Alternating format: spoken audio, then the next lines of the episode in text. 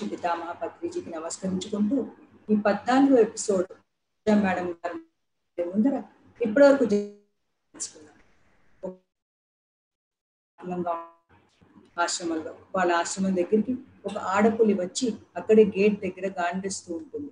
సీతమ్మ మూడు రోజులు దాని దగ్గరికి వెళ్ళి మూడో రోజు దాని దగ్గరికి వెళ్ళి మాట్లాడుతుంది. నువ్వు చేసిన పని చాలా తప్పు. నీ పిల్లల్ని తీసుకొని దూరంగా ఎక్కడికైనా వెళ్ళిపో. కొంచెం సేపు ఆ పులి అక్కడే ఉండి పశ్చాత్తాపంతో అక్కడి నుంచి వెళ్ళిపోతుంది. ఒక వేటగాడు ఈ పులి యొక్క ఒక పిల్లని చంపేస్తాడు. తన బిడ్డను చంపిన కోపంతో ఆ పులి దగ్గరలో ఉన్న ఊరిలో ఒక పిల్లవాడిని చంపేస్తుంది. అప్పుడు ఆ ఊరి వాళ్ళు ఆ పులి మీద కోపంతో దాన్ని చంపడానికి పూనుకుంటారు అప్పుడు సీతమ్మ వాళ్ళ ఊరికి వెళ్ళి ఆ పిల్లాడి తల్లితో మాట్లాడి జరిగిందంతా చెప్పి ఆ పులిని చంపడం చంపడం విరమించుకోమని చెప్తుంది.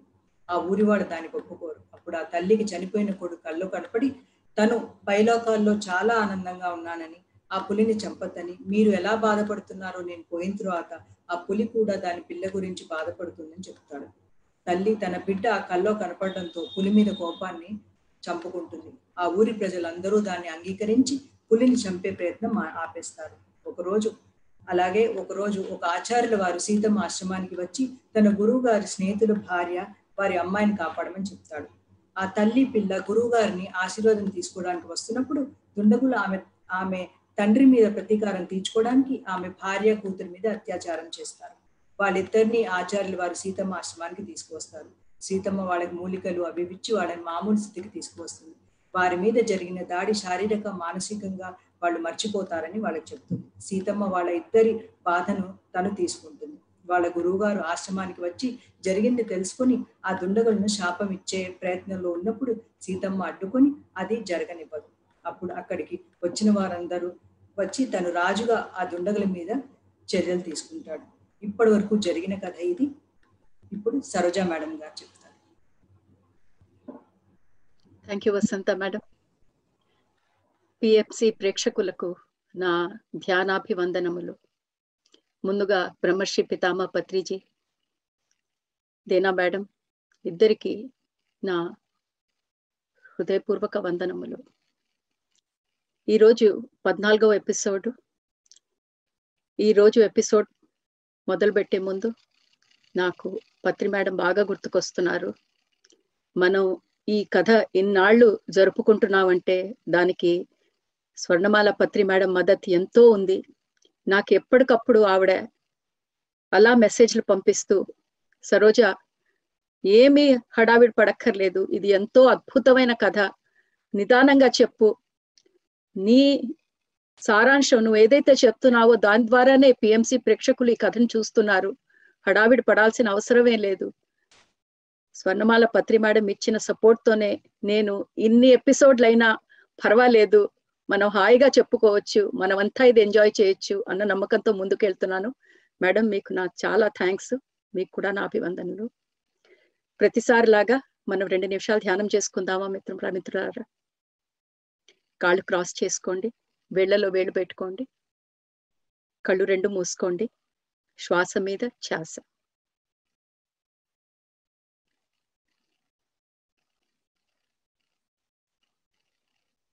శ్వాసతో అనుసంధానం.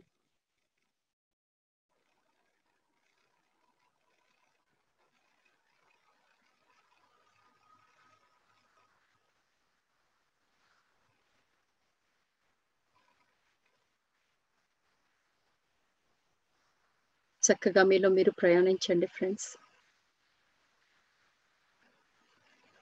మీలో ఉన్న నిశ్శబ్దాన్ని కనెక్ట్ అవ్వండి.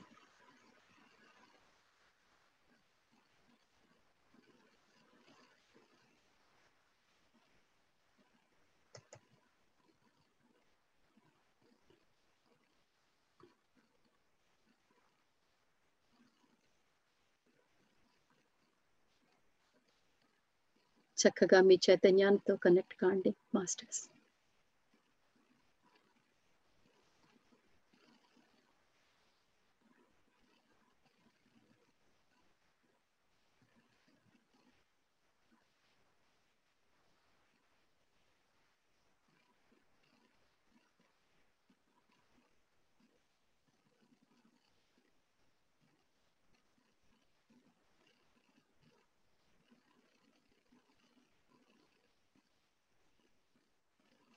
మన సీతమ్మ ఎనర్జీని ఆ హనుమంతుల వారి ఎనర్జీని చక్కగా ఈరోజు మన ప్లాట్ఫామ్కి ఆహ్వానించుకుందాం.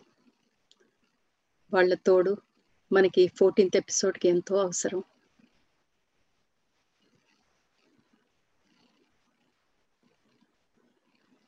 చేతులు రెండు రబ్ చేసుకొని కళ్ళ మీద పెట్టుకోండి masters.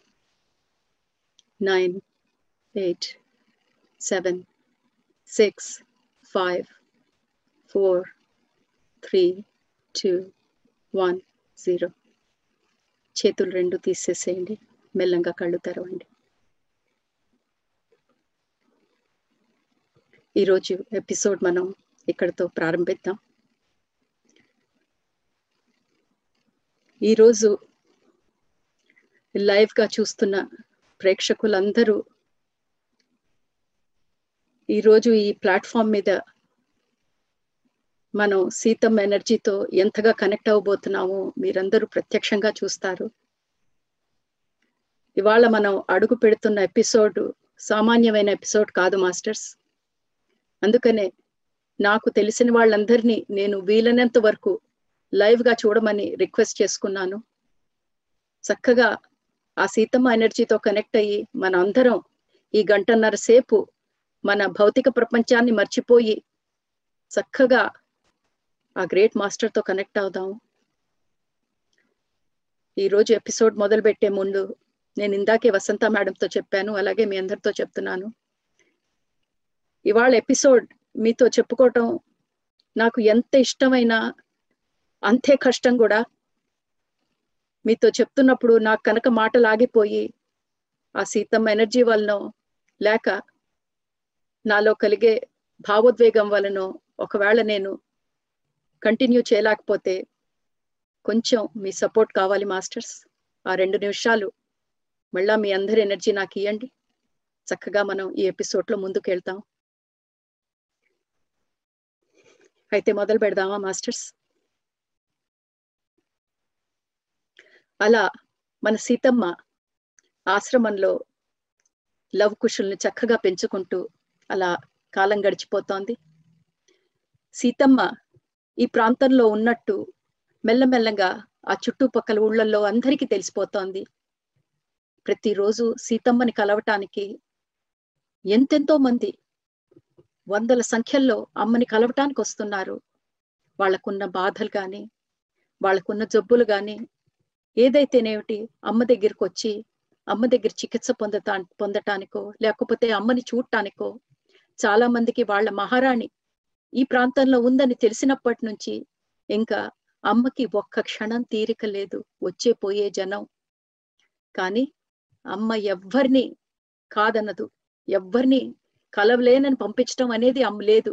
వచ్చిన ప్రతి ఒక్కళ్ళని ఎంతో ప్రేమగా ఆదరించి అమ్మ ఇలా పొద్దున్నుంచి రాత్రి తాక ఊర వచ్చే పోయే జన సముద్రంతో ఎంతో బిజీగా ఉంటుంది. సోమ ఈ కథ చెప్తూ అనసూయతో అంటుంది. అలా అమ్మని చూస్తుంటే మానసికంగా అమ్మ ఎంతో దృఢంగా ఉండుండొచ్చు కానీ శారీరకంగా అమ్మ అలిసిపోతోందేమో అని ఒక రకమైన భావన నాకు కలిగేది. శ్రీరాములు వారు కూడా అప్పుడప్పుడు వచ్చేవాళ్ళు అమ్మ దగ్గరికి. ఆ వచ్చినప్పుడు శ్రీరాములు వారు కూడా ఇది గమనించారు. అమ్మ శారీరకంగా బాగా అలసిపోతోంది. ఎందుకంటే అమ్మకి ఒక్క క్షణం తీరక లేదు అమ్మ దగ్గర చికిత్స పొందటానికి వచ్చే వాళ్ళ సంఖ్య బాగా పెరిగిపోయింది. అమ్మకి విశ్రాంతి అనేది లేదు. ఇది గమనించి శ్రీరాములు వారు ఒకసారి అమ్మ దగ్గరికి వచ్చినప్పుడు అన్నారు సీత ఇంకా మనం అయోధ్య వెళ్ళే సమయం దగ్గర పడినట్టుంది. అయోధ్య వెళ్ళేట వెళ్ళినట్టయితే అక్కడ ఎక్కువ మందిని నువ్వు కలవచ్చు. నీకు కూడా కొంచెం విశ్రాంతి దొరుకుతుంది. అలా అంటూ శ్రీరాముల వారికి అప్పుడు గుర్తొచ్చింది. అయ్యో నేను ఇంతవరకు నా కొడుకులకి నేను ఎవరినో చెప్పలేదు కదా అని. శ్రీరాములు వారు ఎప్పుడు ఆశ్రమానికి వచ్చినా చాలా సీదా సాదాగా ఒక యోగి ఒక ఆశ్రమానికి ఎలా వస్తారో అలాంటి వేషవేషంలో వచ్చేవారు. ఎప్పుడు తన మహారాజు పోషక ఆ మహారాజు డ్రెస్లో ఆయన ఎప్పుడూ రాలేదు పిల్లల దగ్గర. సో ఆయన అనుకోవటం ఏమిటంటే లవకుశులకి తన తండ్రి అని తెలుసు కానీ తనే శ్రీరాముడు మహారాజుల వారని తెలియదని తన వాళ్ళ తల్లి సీతా మహారాణి అని తెలియదని శ్రీరాముల వారు అనుకుంటున్నారు. ఎప్పుడైతే శ్రీరాముల వారి ఇంకా అయోధ్యకి వెళ్ళే సమయం దగ్గర పడింది కదా ఇప్పుడు పిల్లలిద్దరికీ నిజం చెప్పాల్సిన సమయం ఆసన్నమైంది అని అనుకుంటున్నారు. ఆ మాత ఆ మాట సీతామాత దగ్గర సోమ దగ్గర అన్నప్పుడు వాళ్ళిద్దరూ ఒకళ్ళనొకళ్ళు చూసి నవ్వుకున్నారు. ఎందుకంటే సీతామాతకి సోమకి ఒక భావన ఆ పిల్లలకి ఆ విషయం ఆల్రెడీ తెలిసిందేమోనని. ఎందుకంటే ఇన్నాళ్ళలో ఎప్పుడో అప్పుడు సోమ కాని అమ్మ కాని నోరు జారి ఉండొచ్చు లేకపోతే వాళ్ళు చదివే గురుకులంలోనే ఎవరో ఒకళ్ళు అని ఉండొచ్చు. అందుకనే వాళ్ళకి ఆ విషయం శ్రీరాముల వారి దగ్గర అప్పుడే చెప్పడం ఎందుకు అనుకొని వాళ్ళు ఒకళ్ళనొకళ్ళు చూసి నవ్వుకున్నారు. అయితే ఒకరోజు శ్రీరాములు వారు నిశ్చయించుకున్నారు. పిల్లలకి చెప్దాం. వాళ్ళ తండ్రి ఎవరో అంటే తను ఒక శ్రీరాములు వారే కాదు. మహారాజు అని. అయోధ్యకి మహారాజు తల్లి మహారాణి సీతని చెప్దాం పిల్లలకని ఆ రోజు నిశ్చయించుకొని ఆయన ఈసారి వేసుకున్న బట్టలు ఒక యోగి బట్టలు కాకుండా మామూలుగా ఒక మహారాజు ఎలా వేసుకుంటారో బట్టలు ఆ రకంగా ఒక రాజులాగా డ్రెస్ అయ్యి ఆ రోజు ఆశ్రమానికి రాముల వారు వస్తారు. వచ్చి పిల్లలిద్దరిని దగ్గర కూర్చోబెట్టుకుంటారు. కానీ ఎలా మొదలు పెట్టాలో రాముల వారికి అర్థం కావట్లేదు. ఇంకప్పుడు మాత అలాగైతే నేనే మొదలు పెడతానని చెప్పి వాళ్ళిద్దరిని దగ్గరికి పిలిచి మీరిద్దరు ఇంకా పెద్దవాళ్ళు అవుతున్నారు. ఇంకా మెల్లంగా మీ బాధ్యతలు మీరు తీసుకోవాలి. ఎందుకంటే నిజంగా చూస్తే అప్పటికి లవకుశులు సీతమ్మ వారు సోమ కంటే పొడుగు పొడుగుడు అయిపోయారు. ఇంకా ఈ మధ్యకాలంలో వాళ్ళు గురుకులంలో ఎంత వ్యస్తంగా ఉంటున్నారంటే వాళ్ళ ఇంటికి సాయంత్రం పడుకోవటానికి కూడా ఒక్కొక్కసారి రావట్లేదు. ఇన్నాళ్ళు అమ్మ వాళ్ళు చిన్నగా ఉన్నప్పుడు ఎన్నెన్నో కథలు చెప్పింది. మనమంతా విన్నాం ఆ కథలు మాస్టర్స్. ఎంతో గొప్ప యోగుల కథలు అమ్మ చెప్పటం. ఇంకా ఇప్పుడు వాళ్ళు ఎంత బిజీ అయిపోయారంటే రాత్రికి కథలకు కానీ నిద్రపోవటానికి కూడా కుటీరానికి రావట్లేదు. గురుకులంలోనే ఎక్కువ సమయం గడుపుతున్నారు. సో ఇప్పుడు అమ్మ దగ్గర కూర్చోబెట్టి పెట్టుకొని వాళ్ళిద్దరిని మీరు మీ బాధ్యతలు మెల్లంగా తెలుసుకోవాలి అని మెల్లంగా చెప్తూ అప్పుడు వాళ్ళు చూశారు. అదేంటి? తండ్రి ఈసారి ఆయన వేషభాష చూస్తే అంతా మహారాజులాగా తయారై వచ్చారు అని అనుకుంటున్నారు. అప్పుడు శ్రీరాములు వారు పిల్లలిద్దరితో చెప్తారు. మహారాజుడు శ్రీరాము ఎవరో కాదు తనే అని. అండ్ వాళ్ళ తల్లి సీత కూడా. సీతా మహారాణి అయోధ్యని పరిపాలించే మహారాజు మహారాణి తనే అని. అలా చెప్తున్నప్పుడు వాళ్ళు పిల్లల ముఖ కవలికల్ని బాగా గమనిస్తున్నారు. కానీ ఆ పిల్లలిద్దరూ ఆ మాట వినేటప్పటికి పక్కున నవ్వారు. వాళ్ళ వాళ్ళ మొహం మీద ఎటువంటి ఆశ్చర్యం లేదు. అప్పుడు శ్రీరాములు వారు అడిగారు ఎందుకు నవ్వుతున్నారు? ఎందుకంటే శ్రీరాముల వారు ఇంకా అనుకుంటున్నారు వాళ్ళిద్దరికి ఇదే ఫస్ట్ టైం తెలియటం అని. అప్పుడు వాళ్ళు అన్నారు తండ్రి మాకు ఈ విషయం ఎన్నాళ్ళ నుంచో తెలుసు. అప్పుడు శ్రీరాముల వారు అడిగారు మీకు ఎన్నాళ్ళ నుంచో తెలిస్తే మీరు ఎప్పుడు మమ్మల్ని ఎందుకు ప్రశ్నించలేదు? అని. దానికి ఆ పిల్లలు అన్నారు తండ్రి తల్లి తండ్రి చేసే ఏ చర్యనైనా మేము ప్రశ్నించము. ఎందుకంటే మీరేం చేసినా మా మంచి కొరకే చేస్తారని మాకు తెలుసు అని లవుడు అంటాడు. ఆ మాట విని శ్రీరాముల వారు ఎంతో ముగ్ధులైపోయి వాళ్ళిద్దరిని దగ్గరికి తీసుకొని అంటారు ప్రేమతో మీ తల్లి మిమ్మల్ని చాలా బాగా పెంచింది. ఇదే మీరు రాజభవనంలో అయోధ్యలో పెరుగుంటే మీరు ఇంకో విధంగా పెరుగుందురు ఇంత వివేకం మీకు రాకపోయేదేమో ఈ వయసులో. కానీ నాకు ఇప్పుడు అర్థమవుతోంది సీత మిమ్మల్ని ఇక్కడ పెంచటంలో ఎంతో పరమార్థం ఉంది. ఎంతో సంతోషించారు శ్రీరాములు వారు. పిల్లల్ని పెంచిన విధం విధానం వాళ్ళకు వచ్చిన వినయ విధేయతలు దాని తర్వాత పిల్లలిద్దరూ తండ్రికి చెప్పి గురుకులానికి వెళ్ళిపోతారు. గురుకులం అక్కడే ఆ దగ్గరలోనే ఉంది. ఆ గురుకులం అక్కడే చదువుతున్నారు వాళ్ళు. అప్పుడు శ్రీరాములు వారు మాత వైపు తిరిగి అంటారు సీత అతి త్వరలో ఇంకా భృగ మహర్షి మన ఖ్యాతి యోగిని వీళ్ళకి ముక్తి వచ్చే సమయం దగ్గరికి ఆసన్నమైంది. వాళ్ళకి ముక్తి రాగానే మనం కూడా శాప విముక్తులం అయిపోతాము. అలా అయితే మనం మన పరివారం అంతా ఇంకా చక్కగా కలిసి ఉండొచ్చు. ఇంకా నువ్వు అయోధ్యకి రావటానికి ప్రిపేర్ అయిపోవచ్చు అని సీతమ్మతో చెప్తారు. ఆయనకి ఎంతో ఆనందం. శ్రీరాములు వారు అలా సీతామాతతో చెప్పినప్పుడు ఆయన మొహంలో ఒక వింత ఆనందం వెల్లుబికి వస్తూ ఉంటుంది. ఎందుకంటే ఇన్నాళ్ళ తర్వాత మళ్ళా తను సీతతో పిల్లలతో కలిసి అయోధ్యలో ఉండొచ్చు అన్న ఆలోచన ఆయనకి ఎంతో ఆనందాన్ని ఇస్తోంది కానీ మాత ఏమీ సమాధానం చెప్పదు. అలా తల ఊపి మాత ఊరుకుండిపోతుంది. అది చూసి సోమకు అర్థం కాదు. అదేంటి? తండ్రి శ్రీరాములు వారు ఇంత సంతోషంగా భృగ మహర్షి ఖ్యాతి అమ్మ వాళ్ళకి ముక్తొచ్చేస్తోంది. దీనివల్ల మన శాప విముక్తులు అయిపోతున్నాం. హాయిగా మనందరం కలిసి అయోధ్యకి వెళ్ళిపోవచ్చు. ఇంకా మీరు అంతా ఇంకా తయారు కండి అని చెప్తుంటే అమ్మ అమ్మ దగ్గర నుంచి అసలు ఎలాంటి స్పందన లేదేమిటి అని సోమ ఆశ్చర్యపోతోంది. శ్రీరాముల వారు అయోధ్యకి బయలుదేరినాక తను సోమ మాత దగ్గరికి వస్తుంది. మాత అలా కుటీరంలో నిలబడి ఎక్కడికో చూస్తోంది. అప్పుడు సోమ అడుగుతుంది మాతని అమ్మా నీకు అయోధ్యకి వెళ్ళటం ఇష్టం లేదా? నీకు సంతోషం కాదా అయోధ్యకి వెళ్ళటం? తల్లి అని అడుగుతుంది. అప్పుడు మాత చెప్తుంది సోమ నాకు ఇష్టం ఉన్నా అది జరగదు. మాత మొహంలో ఒక రకమైన ఉదాసీనత దుఃఖం సోమకు కనిపిస్తుంది. అప్పుడు మాత అంటుంది ప్రతి ప్రతి కర్మకి ప్రతి చర్యకి కొన్ని పరిణామాలు ఉంటాయి. అంటే సోమకు అర్థం కాదు. అదేంటి? మీకు ఇష్టం ఉన్నా ఇలా జరగదు అని ఎందుకు అంటున్నారు మాత? ఏమిటి మీరు చెప్తున్నది అని అడుగుతుంది సోమ. కానీ అమ్మ ఏమీ సమాధానం చెప్పదు. సోమవేపు తిరిగి ఒక చిరునవ్వు నవ్వి కుటీరం లోపలికి వెళ్ళిపోతుంది. సోమకి ఎప్పుడైనా మాత సోమ క్వశ్చన్ అడిగినప్పుడు ఒక ప్రశ్న అడిగినప్పుడు మాతకి జవాబు చెప్పటం ఇష్టం లేకపోతే మాత చేసే పని అది. సోమవేపు ఒక చిరునవ్వు నవ్వేసి మాత వెళ్ళిపోతుంది. ఇవాళ కూడా మాత అదే చేస్తుంది. తర్వాత కొన్ని వారాలు గడిచిపోతాయి. ఒకరోజు మాత సాయంత్రం ఉద్యానవనంలో కూర్చొని కుటీరం బయట ఆకాశం వైపు చూస్తోంది. ప్రతిరోజులాగా సోమ అమ్మకి రాత్రి పడుకుండే ముందు ఏదో పానీయం పాలో ఏదో తీసుకొచ్చి ఇవ్వటం సోమకు అలవాటు. అప్పుడు ఎప్పుడైతే తను తీసుకెళ్ళి మాత దగ్గర వెళ్తుందో మెల్లంగా మాత పక్కన కూర్చుంటుంది. ఏమిటి మాత ఆకాశం వంక చూస్తోంది? అని తను కూడా ఆకాశం వంక చూస్తోంది సోమ. అలా చూస్తున్న సోమతో మాత అంటుంది సోమ పైకి చూడు.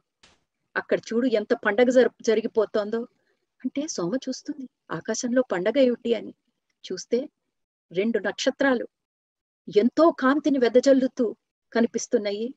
అది ఒక పెద్ద విస్ఫోటం అంటే కాంతి విస్ఫోటం లాగా కనిపిస్తోంది అక్కడ. రెండు నక్షత్రాలు మామూలుగా మెరవకుండా ఒక పెద్ద విస్ఫోటం జరిగినట్టు కనిపిస్తున్నది.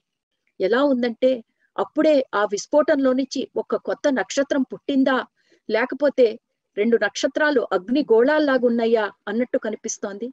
అది చూసి సోమ అమ్మా దానికి అర్థం ఏమిటి తల్లి? అని అడుగుతుంది. అప్పుడు అమ్మ చెప్తుంది భృగ మహర్షి మన ఖ్యాతి అమ్మ ఇద్దరు ముక్తిని పొందారు సోమ. వాళ్ళిద్దరూ పర పరబ్రహ్మలో ఐక్యమైపోయారు అదిగో ఇప్పుడు ఇంకా వాళ్ళకి ఏ మాయా బంధనాలు లేవు. ఈ పుట్టుక మరణం అన్న చక్రంలోని చక్రంలో నుంచి వాళ్ళు విముక్తులైపోయారు. అందుకనే నక్షత్రాలు బ్రహ్మాండం అంతా పండగ చేసుకుంటున్నాయి. వాళ్ళిద్దరి ముక్తి ముక్తిని వాళ్ళు పండగ జరుపుకుంటున్నారు. నీకు వినిపించట్లేదా సోమ? నీకు ఆ ఆనందం నువ్వు అనుభూతి పొందలేకపోతున్నావా? ఆ దివ్య లోకాల్లో వాళ్ళు జరుపుకుంటున్న పండగ నీకు వినిపించట్లేదా అని అడుగుతుంది సోమతో. సోమ నవ్వుతుంది. ఎందుకంటే మాతకి వినిపిస్తోంది మాతకి అనుభవం వస్తోంది అన్ని సోమకి రావు. కానీ మాతకి సోమతో అన్ని పంచుకోవటం అలవాటు. అప్పుడు సోమ అనుకుంటుంది తల్లి నువ్వు పొందుతున్న అనుభూతి నేను పొందలేకపోతున్నానమ్మా అని నవ్వి ఊరుకుంటుంది. అప్పుడు మాత అంటుంది సోమ ఇందాక నువ్వు చూసావే ఆ నక్షత్రాలు రెండు ఓ పెద్ద కాంతి విస్ఫోటం నేను ఆ సిగ్నల్ గురించే నేను వేచి ఉన్నాను. అదే మనకి సంకేతం. ఈ మన ఆశ్రమంలో ఉన్న జీవితం ఇంకా దీనికి అంతం వచ్చేస్తోంది. అంటే ఈ మన ఆశ్రమ జీవితం పూర్తి కాపోతోంది సోమ. దానికి సంకేతం ఇందాక నేను ఆకాశంలో చూపించానే ఆ రెండు నక్షత్రాలు కాంతితో ఎలా వెద వెదజల్లుతున్నాయో అదే మనకి సంకేతం అని చెప్తుంది మాట అయితే సంతోషంగా సోమ. అయితే అమ్మా నేను ఇంకా తయారైపోనా? మనం అంతా అంతా పెట్టబెడ సర్దుకొని అయోధ్యకి వెళ్ళిపోవచ్చా అని అడుగుతుంది సోమ. ఇప్పుడు మాత అంటుంది అప్పుడే కాదు సోమ ఇంకా ఒక్క కోరిక మిగిలిపోయింది. ఆ ఒక్క కోరిక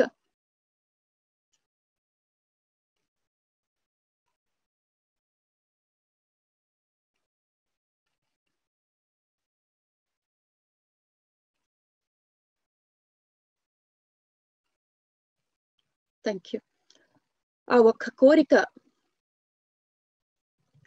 మిగిలిపోయింది సోమ అది ఒక్కటి పూర్తయిపోతే చాలు.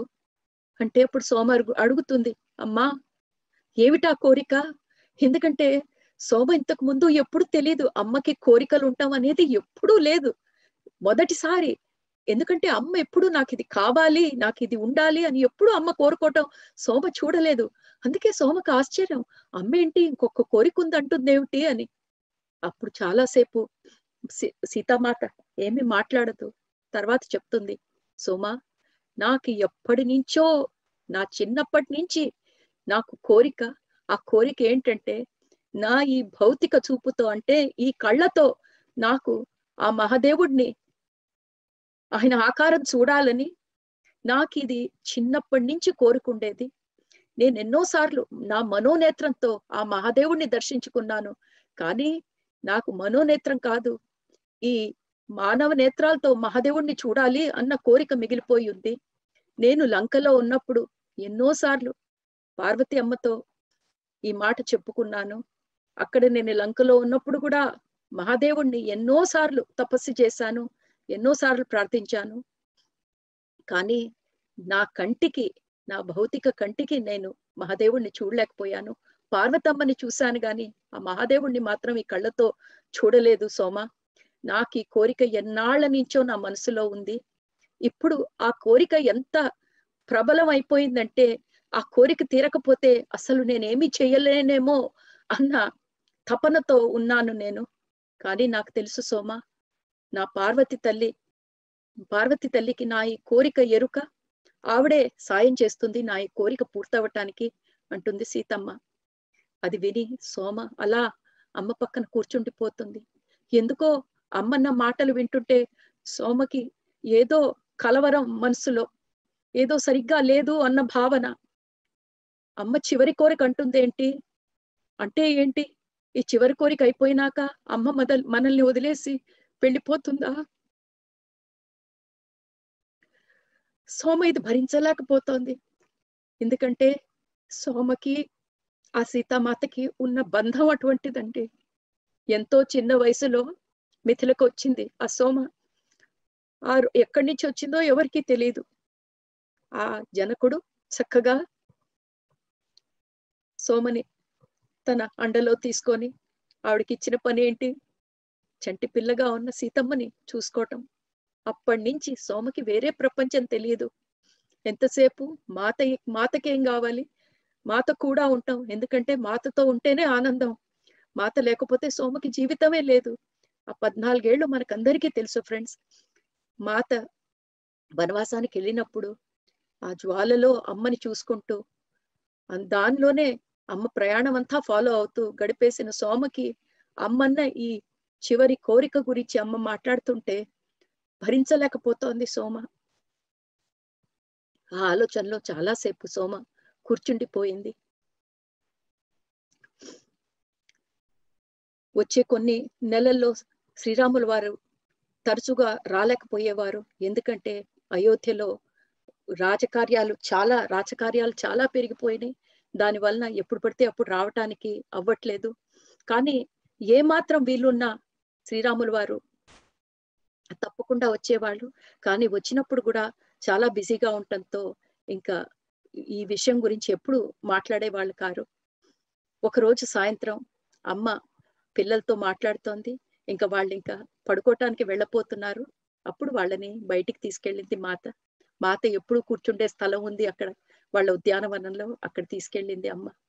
ఆ రోజు ఆకాశంలో చంద్రుడు లేడు గాని ఆకాశం అంతా నక్షత్రాలతో మెలమెల్లాడిపోతోంది. అప్పుడు పిల్లలతో చెప్పింది అమ్మ లవకుష్ ఆ పైన నక్షత్రాల వైపు చూడండి అని నక్షత్రాలు చూపించింది. అక్కడ ఎన్నెన్నో లోకాలు ఉన్నాయి. ఆ లోకాల లోకాలకి తర్వాత కూడా ఎన్నో బ్రహ్మాండాలు ఎన్నెన్నో ప్రపంచాలు ఎన్నెన్నో దివ్య లోకాలు ఉన్నాయి. పిల్లలారా నేను ఈ భూమి మీద లేనప్పుడు ఒకటే గుర్తుంచుకోండి నేను ఆ లోకాల్లో వాళ్ళకి సాయం చేస్తున్నాను. ఎప్పుడు మర్చిపోవద్దు మీ తల్లి మీతో లేనప్పుడు ఈ వేరే లోకాల్లో ఉంది అని గుర్తుంచుకోండి అక్కడ వాళ్ళకి సాయం చేస్తోందని గుర్తుంచుకోండి.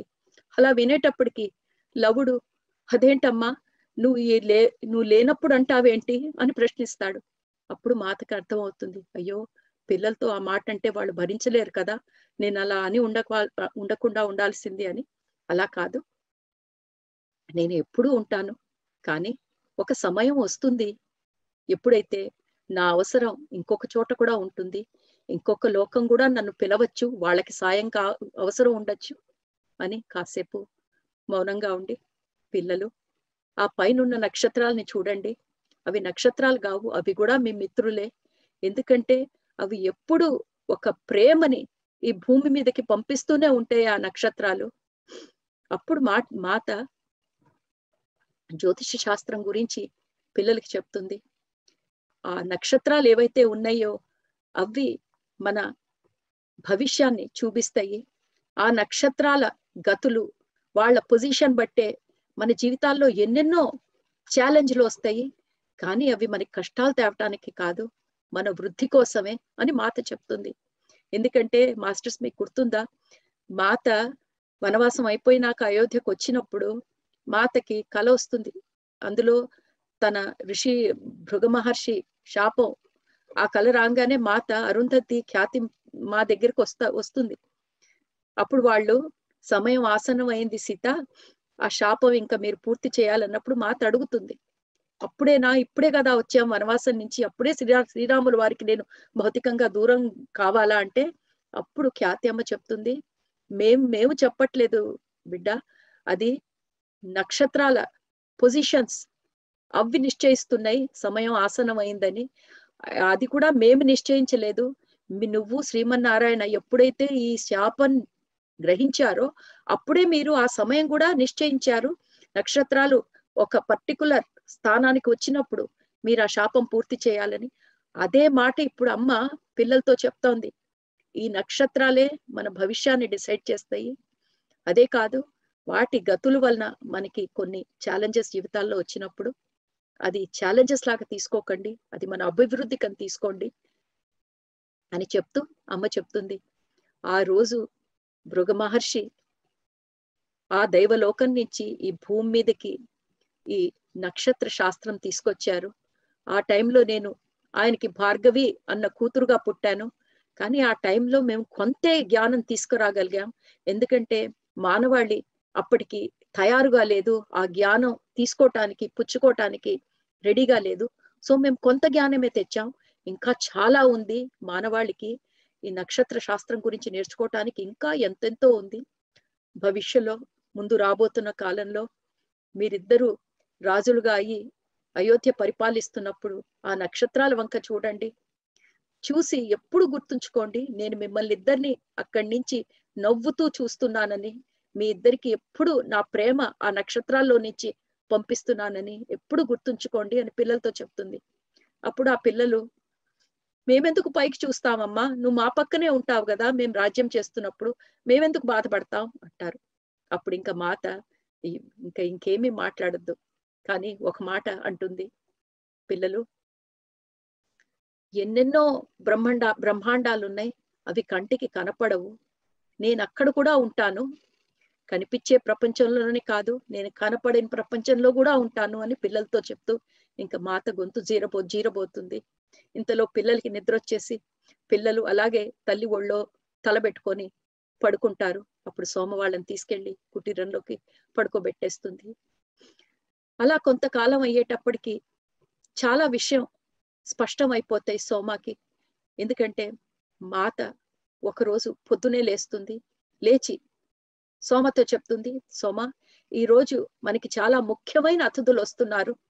అందుకనే మనం చాలా మంచి భోజనం తయారు చేయాలి. ఒక పండుగలాగా మనం ఇవాళ భోజనం తయారీ చేయాలి. సోమకు అర్థం కాదు. అదేంటి? మాత ఎవరి గురించి మాట్లాడుతోంది? అని మాత ఇంకా చెప్తుందేమో అని ఆగి ఉంటుంది సోమ. కానీ మాత ఏమేమి వండాలో ఎంతో వివరంగా సోమకు చెప్తుంది. మాతేమో సోమని అడవిలోకి వెళ్ళి ఏమేం మూలికలు తీసుకురావాలి తినే పదార్థాలు ఏమేం తేవాలి అన్ని పెద్ద లిస్ట్ ఇచ్చి పంపిస్తుంది. చక్కగా అన్ని బాగా రుచైన భోజనానికి ఏమేం కావాలో సోమ అన్ని వెళ్ళి పొద్దునంతా వెళ్ళి చక్కగా అన్ని తీసుకొస్తుంది. మాత వాళ్ళ వనం వాళ్ళ చిన్న వనంలో ఏమేమైతే వాళ్ళు అక్కడ చక్కగా కూరగాయలు వేసుకున్నారో అవన్నీ చక్కగా మాత తీసుకొస్తుంది. ఆ రోజంతా మాత ఎంతో ఆతృతగా ఉన్నట్టు కానీ ఎంతో ఆనందంగా ఉన్నట్టు కనిపిస్తోంది. సోమకు అర్థం కాదు ఎవరు వస్తున్నారు? మాత ఆతృతకి కారణం ఏంటి? అనుకొని అప్పుడు అనుకుంటుంది. ఆహా అయితే తప్పకుండా శ్రీరాములు వారే అయి ఉంటారు శ్రీరాములు వారు అయోధ్య నుంచి ఆ రాజమహల్ నుంచి వాళ్ళ పరివారం నుంచి ఎవరినో తీసుకొస్తున్నారేమో తర్వాత సోమకి ఇంకో ఆలోచన వస్తుంది. అదే కాదు ఈ రోజే శ్రీరాములు వారు మమ్మల్ని అందరినీ అయోధ్య తీసుకెళ్ళిపోతున్నారేమో అందుకేనేమో మాతకింత ఆనందం అని సోమ ఎంతో ఆనందపడిపోతుంది. అలా పొద్దున్నుంచి సాయంత్రం వరకు మాత అలా తిరుగుతూనే ఉంటుంది. ఎంతో ఆతృతగా ఎంతో సంతోషంగా చక్కగా సోమతో కలిసి ఎన్నెన్నో తయారీలు చేస్తూ ఉంటుంది. సాయంత్రం అవుతుంది. మాత చక్కగా ఉద్యానవనంలో ఒక చోటు ఎన్నుకొని ఎక్కడైతే చుట్టూ అందమైన పువ్వులు ఉంటాయో అలాంటి చోట చక్కగా శుభ్రత చేసి ఎప్పుడు శ్రీరాములు వారు వచ్చినప్పుడు ఆ చక్కగా పుష్పాలతో నిండున్న ఆ వనంలోనే వాళ్ళిద్దరూ కూర్చుండేవాళ్ళు. అదే జాగాలో అమ్మ చక్కగా అంతా శుభ్రం చేసి ఆ సోమతో చెప్తుంది.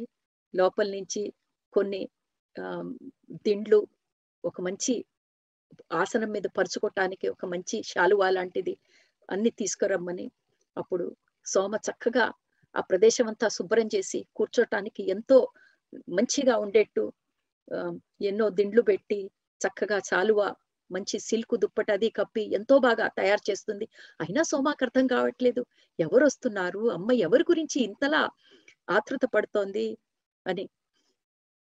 తర్వాత భోజనం అంతా రెడీ చేసేస్తారు. అయినా అతిథులు రారు ఇంకా అలా గంటలు అయిపోతున్నాయి ఎవరూ రాలేదు. ఇంకా చీకటి పడలేదు కానీ పొద్దున్నుంచి సాయంత్రం అయిపోయింది. ఇంకా ఎవరు రాలేదేంటా అనుకుంటుంది సోమ. అప్పుడు సోమ అంటుంది అమ్మా ఇంకా కొంచెంసేపటి అయితే కొంచెం కొంచెంసేపు కొంచెం సేపు అయిపోతే చీకటి అయిపోతుంది ఇంకా ఇంత ఆలస్యం అయిపోయింది కదా. ఆ వచ్చేవాళ్ళు ఇంక ఇవాళ రారులే అమ్మా. రేపు వస్తారేమో అంటుంది మాతతో. మాత తల ఊపి లేదు సోమ వాళ్ళు వస్తారు నాకు తెలుసు వాళ్ళు తప్పకుండా వస్తారు. భోజనం మాత్రం చల్లారిపోకుండా వెచ్చగా ఉండేట్టు చూడు. వాళ్ళు ఇంకా ఏ నిమిషమైనా వచ్చేస్తారు అని అమ్మ ఇటు అటు అటు ఇటు ఇంకా ఎంతో ఆతృతగా తిరుగుతోంది. అప్పుడు ఇక సోమ ఉండబట్లేక అమ్మా ఎవరొస్తున్నారో చెప్పవా అంటుంది. అయితే మాత మళ్ళా నవ్వి నీకే తెలుస్తుందిలే కాస్త వేచుండి చూడు అంటుంది. అప్పుడు ఇంకా మెల్లమెల్లగా చీకటి పడుతోంది.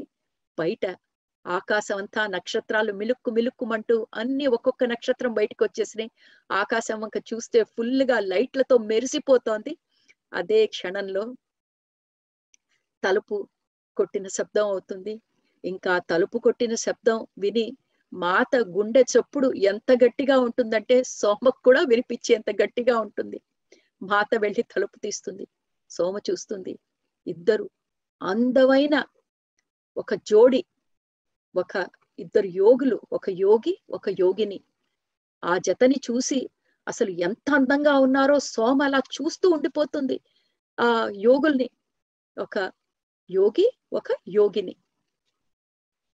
మాత అసలు తలుపు తీయంగానే ఆ జంటని చూసి మాత మొహంలో నుంచి వెల్లుబికి వస్తున్న ఆనందం చూస్తే సోమ మాతనే చూస్తూ ఉండిపోతుంది. మాత ఆనందం చూసి సోమ కనిపిస్తుంది. మాతలో ఇంత ఆనందం ఒకేసారి చూశాను ఇంతకు ముందు. ఎప్పుడంటే మొదటిసారి మాత శ్రీరాముల వారిని చూసినప్పుడు ఇంత ఆనందం ఆవిడ మొహంలో నుంచి ప్రవహించింది. మళ్ళా ఈ రోజు సోమ అది చూస్తోంది. ఇలా సోమ చూస్తుండగానే సీతమ్మ ఆ వచ్చిన ఆ జంటకి కాళ్ళకి మొక్కబోతుంది. వాళ్ళేమో మాతని ఆపటానికి ప్రయత్నిస్తారు. అప్పుడు మాత అంటుంది ప్రభు ఈ ఒక్కసారి ఈ ఒక్కసారి మీ సేవ చేసుకోనియండి అని చెప్పి మెల్లంగా చేతులు రెండు జోడిస్తుంది వాళ్ళకి. సోమ అనుకుంటుంది ఎవరు ఇద్దరు యోగులు? మొహం చూస్తే వర్చస్సు ఒక దివ్య తేజస్సు వెలిగిపోతోంది. కొండ జాతి వాళ్ళలాగా ఉన్నారు. ఎంతో బలంగా ఎంతో పటిష్టంగా ఉన్నారు. ఒక అద్వితీయమైన అందం ఎంతో దృఢమైన ఆకారాలు ఎవరా వీళ్ళు? ఎంతో గొప్ప యోగి యోగినిలాగా ఉన్నారు వీళ్ళిద్దరు. ఇంకా అప్పుడు ఆ యోగి ఆ యోగిని ఎవరైతే ఉంటుందో ఆ స్త్రీ ఆవిడ అమ్మని చూసి నవ్వి తల్లి సీత నీ కోరిక నా హృదయానికి హత్తుకుంది. నేను నీ కోరిక ఎంత బలంగా ఉందంటే ఇంకా నేను దాన్ని ఎక్కువ రోజులు కాదనలేకపోయాను. అందుకే మేము ఇక్కడ ఉన్నాము అంటుంది. ఆ యోగిని. అప్పుడు మాత వాళ్ళిద్దరిని ఆ ప్రదేశానికి తీసుకెళ్తుంది ఉద్యానవనంలో ఎక్కడైతే సోమాతను అంతసేపటి నుంచి అదంతా తయారు చేశారో చక్కగా ఎప్పుడైతే మాత వాళ్ళిద్దరిని ఆసనం గ్రహించమని కూర్చోబెడుతూ ఉంటుందో సోమ చూస్తుంది శ్రీరాములు వారు కూడా వచ్చేస్తున్నారు. అరే శ్రీరాములు వారు కూడా వచ్చేస్తున్నారే ఇదేమిటి అనుకుంటుంది. శ్రీరాములు వారు తిన్నగా ఆ జంట దగ్గరికి వెళ్తారు వాళ్ళకి నమస్కారం చేస్తారు. చక్కగా నలుగురు కూర్చుంటారు. అప్పుడు సోమ చూస్తుంది ఆకాశంలో పెద్ద చంద్రుడు ఏమంత గో ఇదిగా వెలగట్లేదే? మరి ఆ జంటలో నుంచి వస్తున్న ఒక దివ్య కాంతి ఆ కాంతి ఎలా వస్తుందా? అంత గొప్పగా ఆ ఆ జంట ఆ యోగి యోగులు వెలిగిపోతూ ఉంటారు ఆ కాంతిలో. అది చూసి ఆశ్చర్యపోతుంది. సోమ ఈ ఒక నక్షత్రం నుంచి వస్తున్న కాంతిలాగుంది వాళ్ళని చూస్తుంటే. వాళ్ళ శరీరంలో నుంచి ఉద్భవిస్తున్న కాంతి అది. కొంచెంసేపు కూర్చున్నాక అప్పుడు అమ్మ లేస్తుంది వాళ్ళకి భోజనం వడ్డిద్దామని. అప్పుడు తనంటుంది సోమతో నేనే నా చేతులతో వాళ్ళిద్దరికిను శ్రీరాముల వారికి వడ్డించాలని నా కోరిక. అప్పుడు చక్కగా వాళ్ళిద్దరికి ఆ జంటకి వడ్డించి శ్రీరాముల వారికి వడ్డించి అప్పుడు మాత కూర్చుంటుంది. అప్పుడు సోమను పిలుస్తుంది ఇంకా ఇకపై నువ్వు వడ్డించవచ్చు మేము నలుగురం తింటాము అని. ఇప్పుడు చక్కగా సోమ అక్కడికి వస్తుంది వాళ్ళ నలుగురు ఏమీ మాట్లాడకుండా మౌనంగా చక్కగా ఎంతో ఆనందంగా భోంచేస్తారు భోజనం అయినాక ఆ యోగిని మాతతో చెప్తుంది భోజనం ఎంతో అద్భుతంగా ఉందని చెప్పి అప్పుడు శ్రీరాముల వారి వైపు తిరిగి చెప్తుంది లంకలో మాత ఏమేం అనుభవించిందో ఎందుకంటే అంతవరకు శ్రీరాముల వారికి సీతామాత ఎప్పుడు చెప్పలేదు.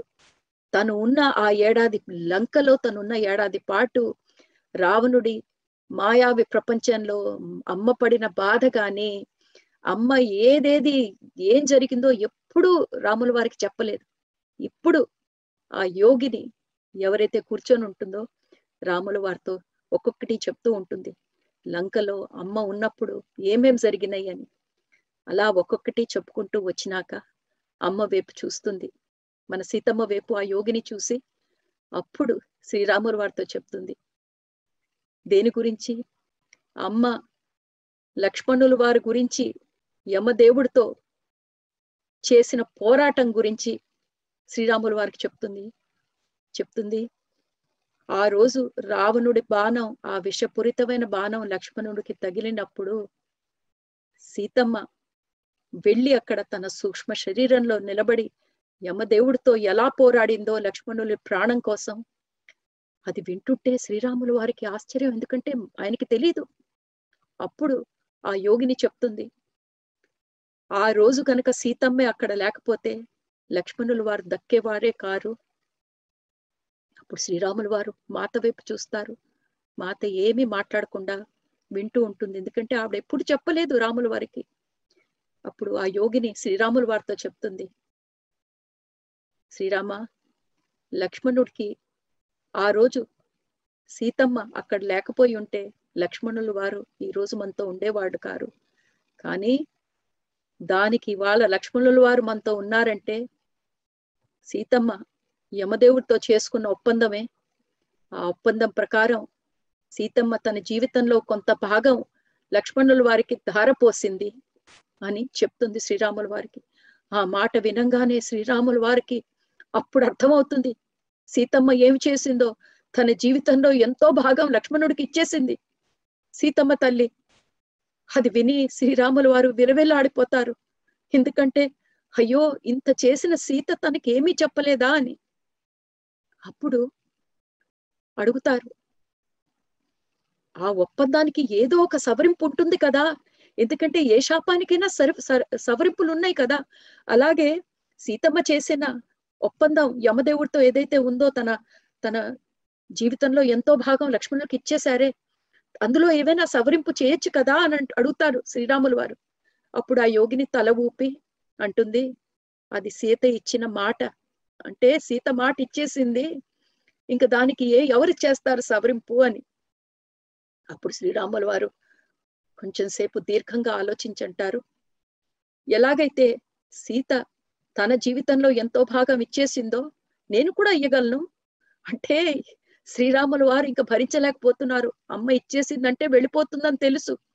ఇంకా సీత లేకుండా తనెందుకు బతకటం అని.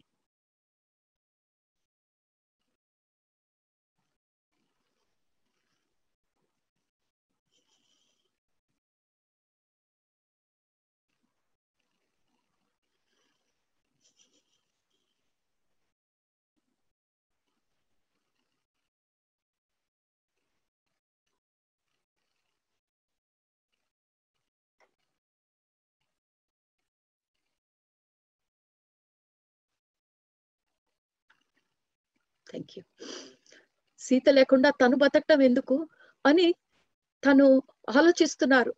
సీతమ్మ తన జీవితంలో భాగం ఇచ్చేస్తే నేను కూడా చేయగలను కదా అని. అప్పుడు ఆ యోగిని గుర్తు చేసింది. రామా మనకి ఎక్కువ వ్యవధి లేదు అని. అనంగానే శ్రీరాములు వారు అడుగుతారు ఎంత వ్యవధి ఉంది మనకి? ఇంకా ఎంత వ్యవధి ఉంది? అని అప్పుడు ఆ యోగిని సీతమ్మ తల్లి వైపు చూసి చెప్తుంది సీత ఈ శరీరం వదిలి ఎప్పుడు వెళ్ళాలో ఆ సమయం నువ్వు ఎన్నుకోవచ్చు. కానీ అది ఏడాది లోపలే జరగాలి.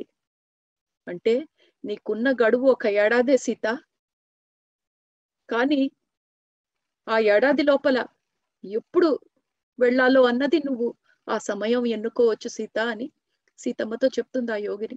అది వినంగానే శ్రీరాములు వారు వెలువెల్లాడిపోతారు. అంత తొందరగానా? ఏడాదే ఉందా మన సీతమ్మకి? అని ఎంతో బాధ. మాత ఇదంతా వింటోంది. మౌనంగా ఉండి ఇవన్నీ వింటోంది. మాతకు కూడా తెలీదు. తనకి ఉన్న గడువు ఏడాదే మిగిలిందని. వినంగానే మొదట్లో ఆవిడ ఎంతో ఆశ్చర్య చకితుల చకితురాలు అయిపోతుంది కానీ మెల్లంగా తన మీద తను కంట్రోల్ తెచ్చుకుంటుంది. అప్పుడు శ్రీరాములు వారి వైపు చూసి రామా నేను ఇది నా మాట నేను ఇచ్చిన మాట నేను కాపాడుకోవాలి. నిజంగానే ఇలాంటి పరిస్థితి నాకు ఇంకొకసారి వచ్చినా నేను సంతోషంగా నా జీవితం లక్ష్మణుల వారి కోసం గాని ఇంకా మీ ఏ అన్న తమ్ముళ్ళ కోసమైనా నేను మళ్ళా ఇదే చేందు చేదును. ఇది నా సౌభాగ్యం. నాకు ఇలాంటి ఆపర్చునిటీ రావటం వాళ్ళ కోసం ఇది చేయటం ఇది నా నాకు వచ్చిన అవకాశం అంటుంది సీతామాత. అలా అనగానే శ్రీరాముల వారు సీతమ్మ తల్లి చేయి పట్టుకొని అంటారు అంతే అయితే నేను కూడా నీతో పాటు వస్తాను. ఇంకా చాలు నువ్వు వెళ్ళిపోతే నేను వచ్చేస్తాను నీతో పాటి అని శ్రీ శ్రీరాముల వారు అంటారు. అప్పుడు ఆ యోగి ఎవరైతే అక్కడ కూర్చొని ఉన్నాడో ఆయన అంటాడు అది సాధ్యం కాదు రామా ఇంకా నీ సమయం ఆసన్నం కాలేదు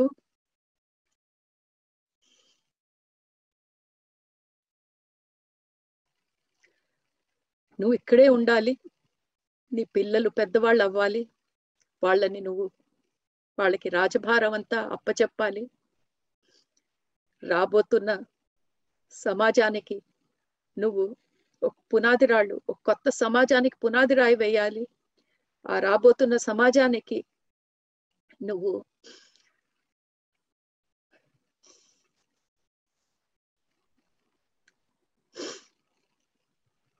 ధర్మం వాళ్ళకి కావాల్సిన ధర్మం నువ్వు అంతా సెట్ చేయాలి. ఏ ధర్మం అయితే మనం ఇదంతా ఇది ఇంతకు ముందు చెప్పుకున్నాం కదండి. సీతారాముల వారు రావటానికి కారణమే రాబోతున్న సమయంలో వస్తున్న సమాజానికి వాళ్ళు పునాదిరాలు వేయటం వాళ్ళకి ధర్మం అంటే ఏంటో చెప్పటం ఎలాంటి ధర్మం అంటే అది అద్వితీయ ప్రేమ మీద ఆధారపడి ఉన్న ధర్మం. సో ఇవన్నీ నువ్వు చేయాల్సిన పని ఇది ఇప్పటికి కాదు. రా వచ్చే భావి సమాజాని కోసం నువ్వు ఇప్పుడు చేయాల్సిన పనులు అని చెప్పి ఆ యోగి చెప్తాడు. ఇందుకే కదా నువ్వు సీత ఈ జన్మ తీసుకున్నారు. శాపం శాపాలు అన్ని పూర్తి చేసుకుంటున్నారు. కానీ మీరు ఇక్కడికి వచ్చింది ఈ సమయంలో పర్పస్ లైఫ్ పర్పస్ గుర్తు చేస్తున్నారు. రాబోతున్న భావి సమాజానికి మీరు వేయాల్సిన ఫౌండేషన్ పునాది రాయి. అది అది మీ మీదే ఉంది. ఆ భారం మీ ఇద్దరి మీద. ఇప్పుడు సీత ఇచ్చిన మాట ప్రకారం తను తొందరగా వెళ్ళిపోవాల్సి వస్తోంది. అందుకనే ఆ భారం కూడా నీ మీదే ఉంది శ్రీరామ. ఈ పని చెయ్యకుండా నువ్వు ఎలా వెనక్కి వెళ్ళిపోతావు? సీత వెళ్ళిపోయినా తను దివ్య లోకాల నుంచి నీకు ఇదంతా పని పూర్తి చేయటానికి సాయపడుతుంది అని చెప్తాడు ఆ యోగి. అప్పుడు సీతమ్మ తల్లి ఆ యోగి వంక చూసి అంటుంది. నాకు కొంచెం దుఃఖం ఉంది. మీరు చెప్పంగానే అయ్యో ఏడాది లోపల వెళ్ళిపోవాలా? నా పరివారాన్ని నా పిల్లల్ని శ్రీరాముల వారిని ఈ ప్రపంచాన్ని వీళ్ళందరినీ నేను ఎంతగానో ప్రేమిస్తాను. ఎందుకంటే అమ్మ ఒక్క తన పరివారమే కాదు తన కుటుంబమే కాదు ఈ ప్రపంచం అంతా ఆవిడ కుటుంబమే. అందరితో ఎంతగానో ప్రేమిస్తోంది అమ్మ. అన్ని వదిలేసి వెళ్తోందంటే ఎవరికైనా కొంచెం బాధ ఉంటుంది. కానీ అమ్మ అంటుంది ఆయనతో మిమ్మల్ని చూసి ఆ కొంచెం ఉన్న బాధ కూడా పోయింది నాకు మానుభావ అని చెప్తుంది. అప్పుడు ఆయన నవ్వి అందుకే నేను వచ్చాను నాకు తెలుసు నీకు ఆ కోరిక మిగిలిపోయింది అందుకే నేను వచ్చాను సీత రామ ఇంకా ఇప్పుడు మీకు అసలు పరమతత్వం చెప్తాను.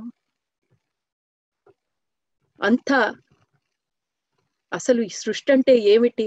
ఇంతవరకు ఏముంది? ముందు ఏం రాబోతోంది? మీ నిజ స్వరూపాలేంటి? ఇంకా ఇవన్నీ మీరు తెలుసుకునే సమయం ఆసన్నమైంది అని ఇలా చెప్పి నలుగురు ధ్యానంలో కూర్చుంటారు కళ్ళు మూసుకొని.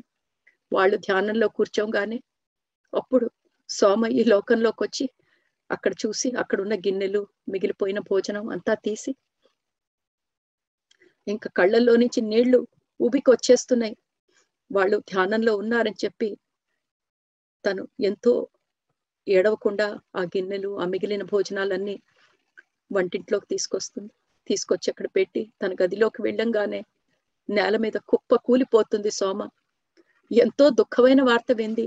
తన తల్లి ఇంకా ఏడాదికి మించి తనతో ఉండదు. ఏడ్చి ఏడ్చి ఏడ్చి ఏడ్చి అలా ఎంతసేపు ఉండిపోతుందో సోమ. ఇంకా కళ్ళల్లో ఎడవటానికి నీళ్ళు లేని టైంలో ఇంకా అలాగే నిద్రలోకి జారు జారుకుపోతుంది. జారుకుంటుంది. ఎన్నో గంటల తర్వాత నిద్ర మెలకు వస్తుంది సోమకి. బయట ఇంకా చాలా చీకటిగా ఉంది. ఆ కిటికీలో నుంచి బయటికి చూస్తుంది. చూస్తే ఆ నలుగురు ఇంకా ధ్యానంలోనే ఉంటారు. కానీ అక్కడ జరిగిన గమ్మత్ ఏంటంటే ఇందాక చూసిన ఆ అతిథులు ఎవరైతే యోగి యోగిని వేషాల్లో ఉంటారో వాళ్ళు ఇప్పుడు ఆ ఆ వేషాల్లో ఉండరు. వాళ్ళ బదులు సోమ చూస్తుంది. శ్రీరాముడు సీతమ్మ తల్లి ఎదురుకుండా ఆ పార్వతమ్మ తల్లి మహాదేవులు వాడిద్దరూ కూర్చొని ఉంటారు. చూడంగానే ఎంతో ఆనందం సోమకి. అయితే ఇందాకటి నుంచి నేను భోజనం వడ్డించింది ఎవరో యోగి యోగులకు జంటలు కాదు. స్వయంగా ఆ పార్వతి అమ్మ తల్లి ఆ మహాదేవులకా నేను వడ్డించింది అనుకుంటుంది. వాళ్ళ దగ్గరికి వెళ్ళాలన్న కోరిక. కానీ కళ్ళు మూతలు పడిపోతున్నాయి కాళ్ళు కదలనియట్లేదు. అంతే నేల మీద కూలిపోయి మళ్ళా నిద్రలో జారిపోతుంది. అలా ఎంతసేపు ఉంటుందో సోమకి తెలియదు తెల్లవారు తెల్ల తెల్లవారుజామున అప్పుడు సోమకి మెలకు వస్తుంది. అప్పుడు బయట కిటికీలోంచి చూస్తే రాత్రి ఆ ఎక్కడైతే అమ్మ ఎప్పుడు కూర్చుండే స్థలంలో అమ్మ అక్కడ దిండ్ల మీద పడుకోనుంది. అమ్మ శరీరంలోంచి ఒక రకమైన కాంతి చూస్తుంది సోమ. కానీ అమ్మ చుట్టూ ఎవరు ఉండరు. శ్రీరాములు వారు లేరు. తను రాత్రి అనుకున్న పార్వతమ్మ మహాదేవులు ఎవరూ లేరు. అప్పుడు అనుకుంటుంది అమ్మయ్యా అయితే నేను ఇదంతా కలకన్నానమాట అబ్బా నేను ఎంత పీడకల కన్నాను కదా. అయితే అమ్మ ఎవరి గురించి అయితే నిన్న ఎదురు చూసిందో వాళ్ళు అసలు రాలేదు. అమ్మ అలా ఎదురు చూసి చూసి అక్కడే దిండ్ల మీద పడుకున్నట్టుంది. అనుకొని ఎంతో తృప్తి. అమ్మయ్య ఇంకా నా పని నేను చూసుకోవచ్చు. ఏమిటో ఈ పీడకలలు ఏమిటో అనుకుంటుంది సోమ. అప్పుడు వెళ్ళి పిల్లల పని చేసుకొని వచ్చి మళ్ళీ అమ్మ కుటీరంలోకి వచ్చేటప్పటికి అమ్మ అప్పటికి లేచి భోజనం తయారు చేస్తూ ఉంటుంది. అప్పుడు సోమ అడుగుతుంది అమ్మా అయితే నిన్న నువ్వు ఎదురు చూసిన అతిథులు అసలు రాలేదా అమ్మా? అంటుంది. అప్పుడు సీతమ్మ తల్లి నవ్వి సోమ నీకు గుర్తులేదా నువ్వే కదా మాకు వడ్డించావు అలా వినంగానే సోమ గొంతు వణికిపోతుంది. అయ్యో నేను అదంతా పీడకలు అనుకున్నానే అని గట్టిగా అంటుంది. అప్పుడు సీతమ్మ తల్లి అంటుంది. సోమా నీకు తెలియదా వచ్చిన వాళ్ళు ఎవరో ఒక పని చేయి. బయట ఉన్న దిండ్లు ఆ దుప్పట్లు ఏదైతే ఉన్నాయో ఆ చాప అవన్నీ తీసుకు తీ అక్కడి నుంచి లోపల తీసుకురా. అప్పుడు నీకే తెలుస్తుంది అంటుంది. అప్పుడు సోమ అక్కడికి వెళ్ళి అక్కడి నుంచి ఆ దిండ్లు ఆ దుప్పట్లు తీస్తున్నప్పుడు దాని కింద ఎన్నో ఆభరణాలు వజ్ర వైఢూర్యాలు అన్ని నేల మీద కనిపిస్తాయి. ఎక్కడైతే ఆ యోగి యోగులు కూర్చొని ఉంటారే ఆ స్థలం నిండా ఎన్నెన్నో దివ్యమైన ఆభరణాలు అక్కడ పరిచి ఉంటాయి. అప్పుడు సోమ ఒక బుట్టలో అవన్నీ వేసుకొని సీతమ్మ తల్లి దగ్గరికి తీసుకొస్తుంది. అప్పుడు సీతమ్మ తల్లి మొహం చూస్తే ఆ నవ్వు చూస్తే అప్పుడు అర్థమవుతుంది. ఆ వచ్చిన వాళ్ళు ఆ తను చూసింది కల కాదు నిజమే వచ్చింది మహాదేవుళ్ళు పార్వతమ్మ తల్లి అని. అప్పుడు తనకంతా గుర్తుకొస్తుంది. రా సాయంత్రం జరిగింది తర్వాత అర్ధరాత్రి తను లేచి ఆ పార్వతమ్మని మహాదేవుల్ని చూడటం. అప్పుడు అలా చెప్ అలా ఆలోచిస్తూ ఉన్న సమయంలో సీతమ్మ తల్లి అంటుంది సోమ ఈ ఆభరణాలన్నీ ఆశ్రమంలో గురుదేవులు వారికి ఇచ్చిరా? ఆయనకి చెప్పు. ఇది శ్రీరాములు వారు ఆయనకి కానుకగా ఇచ్చారు. ఎందుకంటే ఇన్నాళ్ళు ఆయన పరివారాన్ని ఎంతో ఆప్యాయంగా ఆదరంగా చూసినందుకు ఇది శ్రీరాములు వారు ఆశ్రమానికి ఇచ్చిన కానుకని చెప్పి ఇచ్చిరా సోమ? అని చెప్పి పంపిస్తుంది.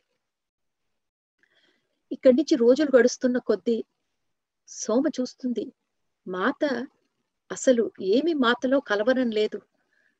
మాతకి ఇప్పుడు ఈ వార్త తెలిసిపోయింది కదా. ఏడాది లోపలే తను ఈ భూమి వదిలి వెళ్ళిపోతుందని సోమ అనుకుంది.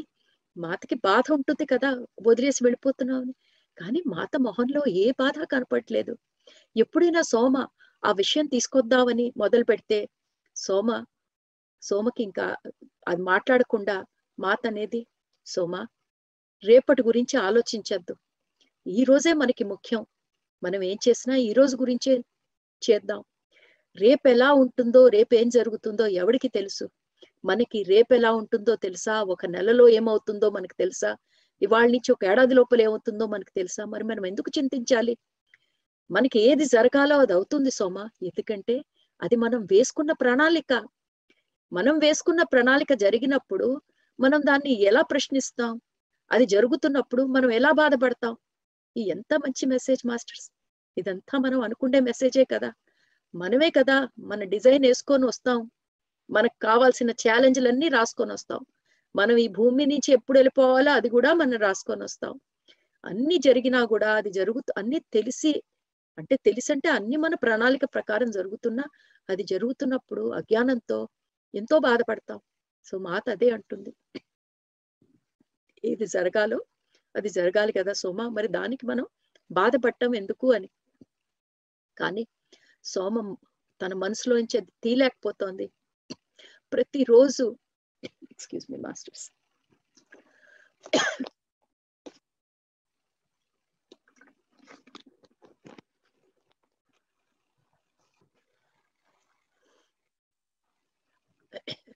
సోమకి మాత్రం ప్రతిరోజు ఇదే ధ్యాస. అయ్యో అమ్మ వెళ్ళిపోతుంది అమ్మ వెళ్ళిపోతుంది. ప్రతిరోజు లేవంగానే పరిగెత్తుకుంటూ వెళ్ళి అమ్మ కుటీరంలోకి వెళ్ళేది. అమ్మ ఉందా? వెళ్ళిపోలేదు కదా అని చెక్ చేసుకుంటూ ఉండేది. ఇలా సోమ ఆతృత చూసి ఒకరోజు అమ్మ నవ్వి అంటుంది సోమ నీకు మాట ఇస్తున్నాను నిజంగా ఆ రోజు వచ్చినప్పుడు నీకే ఫస్ట్ చెప్తాను. మొదటి మొదట్లో నీ దగ్గరికే వచ్చి చెప్తాను. నువ్వు కంగారు పడకు. అప్పుడు సాయంత్రాలు చూస్తే అమ్మ ఎప్పుడు నక్షత్రాల వంక చూస్తూ కనిపించేది. ఏం చేస్తుందా? నక్షత్రాలని ఇంతలా ఏం స్టడీ చేస్తుందా అమ్మ అని అనిపించేది. ఒక రోజు అమ్మ అలా నక్షత్రాల వంక చూస్తూ కూర్చున్నప్పుడు సోమ అమ్మ దగ్గరికి వెళ్ళి కూర్చుంటుంది. అప్పుడు అమ్మ చెప్తుంది సోమ నేను మృగమహర్షికి కూతురుగా పుట్టినప్పుడు భార్గవిలాగా నేను భృగు మహర్షికి ఎంతో సాయం చేశాను. ఆ నక్షత్ర శాస్త్రం ఈ భూమి మీదకి తేవటానికి ఆ నక్షత్ర శాస్త్రం గురించి అందరికీ చెప్పటానికి ఎలా ఆ నక్షత్రాలు కదలిక వలన మన మానవ జీవితాల మీద దాని ప్రభావం ఏముంటుందో అది నేను చాలా డీటెయిల్గా చెప్తామని ఎంతో ప్రయత్నించాను. అదే సమయంలో నారాయణుడికి శాపం శాపగ్రస్తులయ్యారు. అంటే భృగు మహర్షి శాపం ఇచ్చారు. ఆ శాపం గనక నారాయణుల వారు తీసుకోకుండా ఉండుంటే ఆ రోజు భృగమహర్షి ఉసాన తన పత్ని ఉసాన పోయింది అన్న బాధతో ఆయన తన శరీరం వదిలేసి ఉండేవాళ్ళు ఆయన కోపం అంతా శాపంలోకి మారి అది నారాయణ వారు గ్రహించారు కాబట్టే ఆ రోజు ఆయన తన శరీరంలో ఇంకా ఉన్నారు. అది కనుక జరగకపోయి ఉంటే ఆ దుఃఖంతోనే ఆయన శరీరం వదిలేసి ఉండేవాళ్ళు కానీ నారాయణుడు వారికి తెలుసు ఆయన చేస్తున్న పని సగంలోనే ఉండిపోయిందని. ఏం పని? ఆ నక్షత్రాల గురించి శాస్త్రం ఆయన ఏదైతే భూమి మీదకి తీసుకొస్తున్నారో ఇందాక మా అమ్మ చెప్పింది కదా వాటి కదలికలు దాని వల్ల మనుషుల జీవితం మీద ప్రభావాలు. ఇవన్నీ వర్క్ అయింది సగమే అయిపోయింది. ఇంకా భృగ మహర్షి యుగాంతం దాకా ఉండాలి. ఆ విషయం నారాయణ వారికి తెలుసు. అందుకనే ఆయన శాపం ఆయన దగ్గర నుంచి ఆయన బాధ తగ్గించడానికి ఆ శాపం నారాయణ వారు తీసుకున్నారు. అప్పుడు దాని వల్లనే భృగ మహర్షి ఇన్నాళ్ళు మనతో ఉన్నారు. ఆ నక్షత్రాల శాస్త్రం అంతా ఈ భూమి మీదకి తీసుకురావడానికి ఎంతో యత్నం చేశారు భృగ మహర్షి అని సోమకి మళ్ళా ఆ డీటెయిల్స్ అన్ని చెప్తుంది మాత. అప్పుడు సోమ అడుగుతుంది అమ్మా సరే గాని ఏంటమ్మా నువ్వు ఆకాశం వంక చూస్తూ ఉంటావు అని మనసులో అనుకుంటుంది. అమ్మ ఆకాశం వంక చూసి ఆ తారల దగ్గర ఆ పొజిషన్స్ చూస్తోందా? అది ఏంటి? ఏ సమయంలో తను శరీరం వదిలి వెళ్ళాలా అని ఆ నక్షత్రాల వంక అంత తీవ్రంగా చూస్తోందా అని మనసులో అనుకుంటుంది బయటకు అందు కానీ సోమ మనసులో అనుకున్న మాతకి తెలుసు కదా. మాత అంటుంది సోమ ఆ నక్షత్రాలు ప్రేమ భాష ప్రేమ కురిపిస్తాయి నా మీద. అవి ప్రేమ భాషలో నాతో మాట్లాడతాయి. ఎప్పుడు నాకు ఎన్నెన్నో సందేశాలు పంపిస్తూ ఉంటాయి ఆ నక్షత్రాలు. అదే కాదు సోమ నువ్వు ఆలోచిస్తోంది కరెక్టే. ఆ నక్షత్రాలే నాకు చెప్తాయి. నా సమయం ఆసన్నం అయినప్పుడు ఈ భూమి వదిలి వెళ్ళే సమయం వచ్చినప్పుడు ఆ నక్షత్రాలే నాకు నాకు సందేశం పంపిస్తాయి సోమ అని చెప్తుంది. సోమ వెలువెల్లాడిపోతుంది. ఆ మాట వినలేక అప్పుడు సోమ ఆలోచనలు గమనించి మాతంటుంది. ఏం సోమ? నువ్వు నాతో వద్దామని ప్రయత్నమా? ఎందుకంటే ఇంకా సోమ ఇంకా మాతతో నేను దూరంగా ఉండలేను. పద్నాలుగేళ్ళు దూరంగా ఉంది. కనీసం అప్పుడు ఒక జ్వాల ఇచ్చి ఒక పోర్టల్ లాగా అమ్మని ఆ పోర్టల్ త్రూ చూసుకుంది సీత. ఆ సోమ. ఇప్పుడు ఇంకా సోమకి అమ్మ వెళ్తుందంటే ఇంకా నేనెందుకు ఇక్కడ? నా జన్మ ఎందుకు ఇక్కడ అని. కానీ అమ్మ సోమ ఆలోచనలు విని అంటుంది. సోమ అప్పుడే నువ్వు రాలేవు నాతో.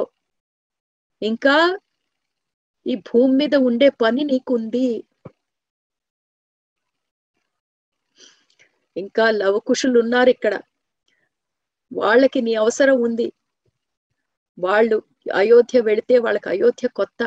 వాళ్ళ తండ్రి దగ్గర ఉండలేదు ఉండలేరు ఇంత ముందు. సో అయోధ్యకి పిల్లలకి మధ్యలో ఉన్న కనెక్షన్ నువ్వే సోమా. అందుకనే నీ నీ బాధ్యత ఇంకా పూర్తి కాలేదు సోమా. నువ్వు ఇంకా ఇక్కడ ఉండాల్సిన పని నీకుంది అని సోమతో చెప్తుంది. రోజులు గడుస్తున్న కొద్దీ సోమకి ఎలా అనిపిస్తుందంటే అయోధ్య నుంచి వచ్చేపోయే జనాలు ఎక్కువైపోయారు మాతని చూ చూడటానికి. ఇదేమిటి వీళ్ళందరికీ తెలిసిపోయిందా? ఇంకా మాత వెళ్ళే సమయం ఆసనం అయిందని ఎవరితో చెప్పలేదు కదా? మరి ఏమిటి ఇంతమంది చాలా మంది అయితే ఒక్కసారి అమ్మని చూసి వెళ్దామని వచ్చేవాళ్ళు. ఇలా జనాలు తండోపతండాలుగా వస్తుంటే మాత అలా కూర్చొని అందరినీ పలకరిస్తూ శారీరకంగా అమ్మ క్షీణించిపోతోందని కనిపిస్తోంది సోమకి. సోమ ప్రేమో మరి ఆ సోమకున్న ప్రేమ అటువంటిది. ఒకరోజు మాత సోమతో అంటుంది సోమా నాకు ఎందుకో అయోధ్యని ఒక్కసారి చూడాలనిపిస్తోంది. అయోధ్యకి వెళ్ళి అక్కడ అక్కడ మార్గా అక్కడ రాజమార్గం మీద నడవాలని ఉంది ఒక్కసారి ఆ ఊరు ఎంత పెద్దదైపోయిందో అందరూ అనుకుంటున్నారు. అయోధ్య చాలా విస్తరించిందని ఎంతో గొప్ప అయిందని నాకు ఒక్కసారి చూడాలని ఉంది అయితే సోమ అంటుంది అయితే నేను హనుమంతుల వారితో మాట్లాడతానమ్మా అంటుంది. కానీ అనుకుంటుంది ఎలా వెళుతుంది అమ్మ అమ్మ చూస్తే శారీరకంగా వీక్ అయిపోతోంది అది కనిపిస్తోంది సోమకి. అయోధ్య ప్రయాణం చాలా దూరం అమ్మ అంత ప్రయాణం చేయలేదు అని తెలుసు. ఎలా దీనికి దారేది ఆ కొంతకాలం కింద నుంచి ఏమవుతోందంటే అమ్మ మనసులో ఏ కోరిక ఇట్లా రాగానే అది హనుమంతుల వారికి తెలిసిపోవటం. ఆ కోరిక తీర్చడానికి ఆయన మర్నాడు ఇప్పుడు అమ్మకి ఏదైనా ఫలం కావాలి అని అమ్మ అనుకోగానే మర్నాడే హనుమంతుల వారు ఆ పండు తీసుకొని రావటం అమ్మా ఇదిగో అనేటం అట్లా ప్రతి రోజు జరుగుతోంది. ఒక రోజు ఇంకా అమ్మ హనుమంతుల వారితో అంటుంది పుత్ర నేను ఇంకా నిన్ను చాలా ఇబ్బంది పెడుతున్నాను. ఇట్లా నా మనసులో ఇంకా ఏ కోరిక వచ్చే ముందే నువ్వు తెచ్చి పెట్టేస్తున్నావు ఇంకా ఈ కోరికలు కూడా రాకుండా ఇంకా నేను మనసులోనే ఆపేసుకోవాలేమో అంటే అప్పుడు హనుమంతుల వారు ఏడుస్తూ కోరుకుంటారమ్మా. ఏంటమ్మా ఇదొక్కటే నాకు మిగిలింది. నాకు ఇంకా ఈ ఆనందం కూడా ఈ ఆనందం నుంచి కూడా నన్ను దూరం చేసేస్తారా? నేను చేయగలిగింది ఇదే కదమ్మా. నువ్వు ఉండంగా నీకు నేను తేగలిగింది ఏ ఫలమో పుష్పమో అంతే కదా.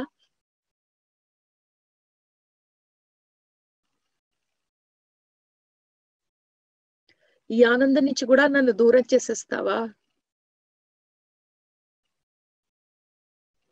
సరే అయితే మాత లేదులే నాయన నీ ఆనందం నేను ఎందుకు కాదంటాను? అంటుంది. అప్పుడు ఎప్పుడైతే అమ్మ అయోధ్యకి వెళ్ళాలనే కోరిక ఇట్లా సోమతో చెప్తుందో మర్నాడే హనుమంతుల వారు వచ్చేస్తారు. అమ్మా తల్లి నేను నిన్ను అయోధ్యకి తీసుకెళ్తాను.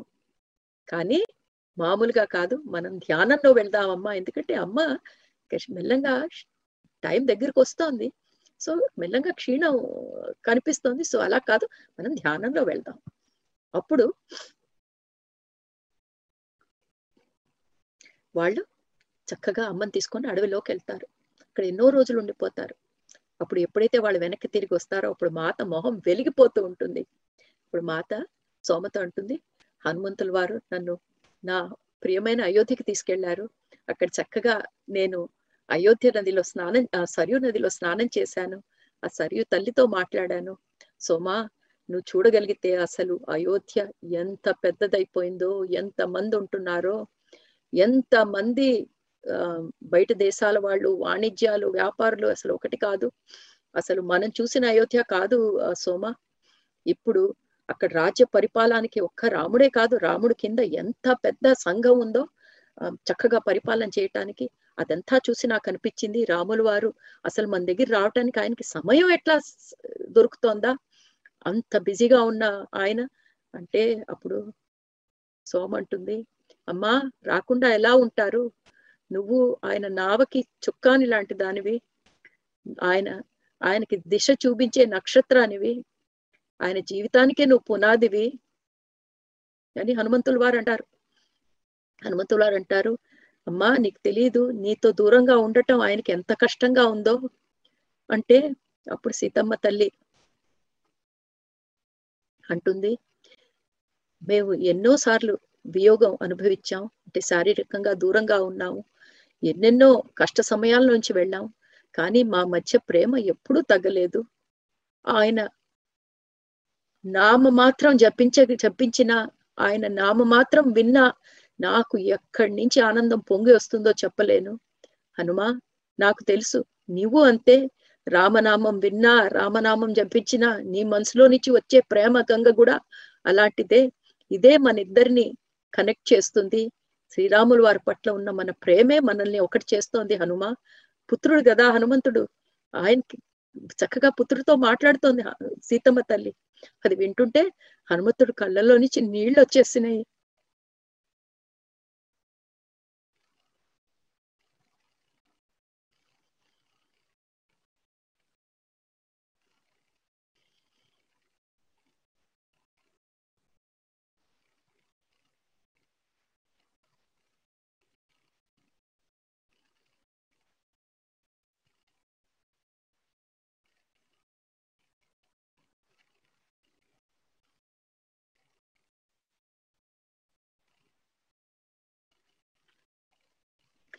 హనుమంతుల వారి కంట్లోంచి నీళ్ళు వచ్చేస్తున్నాయి. అప్పుడు ఆయన అన్నారు అమ్మా నీ పట్ల గాని శ్రీరాముల వారి పట్ల గాని నాకు నా ప్రేమ సమానం ఒకటే. నాకు నీవు నీకు శ్రీరాముల వారి మధ్యలో నాకు ఏమీ భేదం లేదమ్మా. మీరిద్దరూ నాకు ఒకటే. నా ఊపిరున్నంత వరకు శ్రీరాములు సీతమ్మ ఒకటే నన్న మాట. నేను మొత్తం ఈ ప్రపంచానికి చాటి చెప్తూనే ఉంటాను అని హనుమంతుల వారు అంటారు. అప్పుడు సీతమ్మ అంటుంది హనుమా నువ్వు చాలా రోజులు ఉంటావు ఈ భూమి మీద చక్కగా ఆ మాటే అందరికీ చెప్తూ ఉండు. అప్పుడు హనుమ అంటాడు అమ్మా అది నీ కోరిక అయితే ఈ భూమి మీద నేను చాలా రోజులు ఉండే ఉండాలి అన్న అది నీ కోరిక అయితే నీ కోరికే నా శాసనము. నీకు ఎలా కావాలంటే నీకు శ్రీరాముల వారికి ఎలా కావాలంటే అదే నేను నా నా జీవిత శాసనంగా తీసుకొని అలాగే చేస్తానమ్మా అంటాడు. అప్పుడు హనుమంతుల వారు వెళ్ళిపోతారు. హనుమంతుల వారు వెళ్ళిపోయినాక తల్లి తల్లి చెప్తుంది సోమకి. అంటుంది సోమా అయోధ్యలో తిరుగుతున్నప్పుడు నేను చూశాను. ఎంతమందో మన మిథిలని మిథిలలో పుట్టిన ఆత్మలు అంటే అక్కడ జీవించిన వాళ్ళు ఎంతో మంది ఆత్మలు ఇప్పుడు అయోధ్యలో జన్మించినయి. నేను చక్కగా మన రాజపరివారంలో బయట చూస్తుంటే ఆత్మలన్నీ ఒక ఆ క్రితం జన్మలో మిథిలలో పుట్టిన ఆత్మలే నాకు ఎంతో సంతోషం కలిగింది. ఆ మిథిల మిథిలలో మనం పెరిగిన గుర్తులు ఆ వాల్యూస్ ఏవైతే ఉన్నాయో అవన్నీ మిథిల నుంచి అయోధ్యకి తెచ్చారు వాళ్ళన్నీను. అంటే అప్పుడు సోమ అంటుంది అమ్మా వాళ్ళందరికీ నీ మీద ఉన్న ప్రేమ అటువంటిది. అందుకే వాళ్ళందరూ మిథిలి నుంచి అయోధ్య వైపుకి వచ్చేసారు ఇంత దూరం వాళ్ళు నిన్ను వెంటాడుతూ వచ్చారమ్మా నీ ప్రేమ కోసం అని చెప్తుంది. ఇలా చెప్తూ ఈ కథ మనకి సోమ అనసూయకి చెప్తోంది కదండి. నాకే ఎంత కష్టంగా ఉందే మీకు చెప్పటానికి. సోమకి ఎంత కష్టమై ఉంటుందో.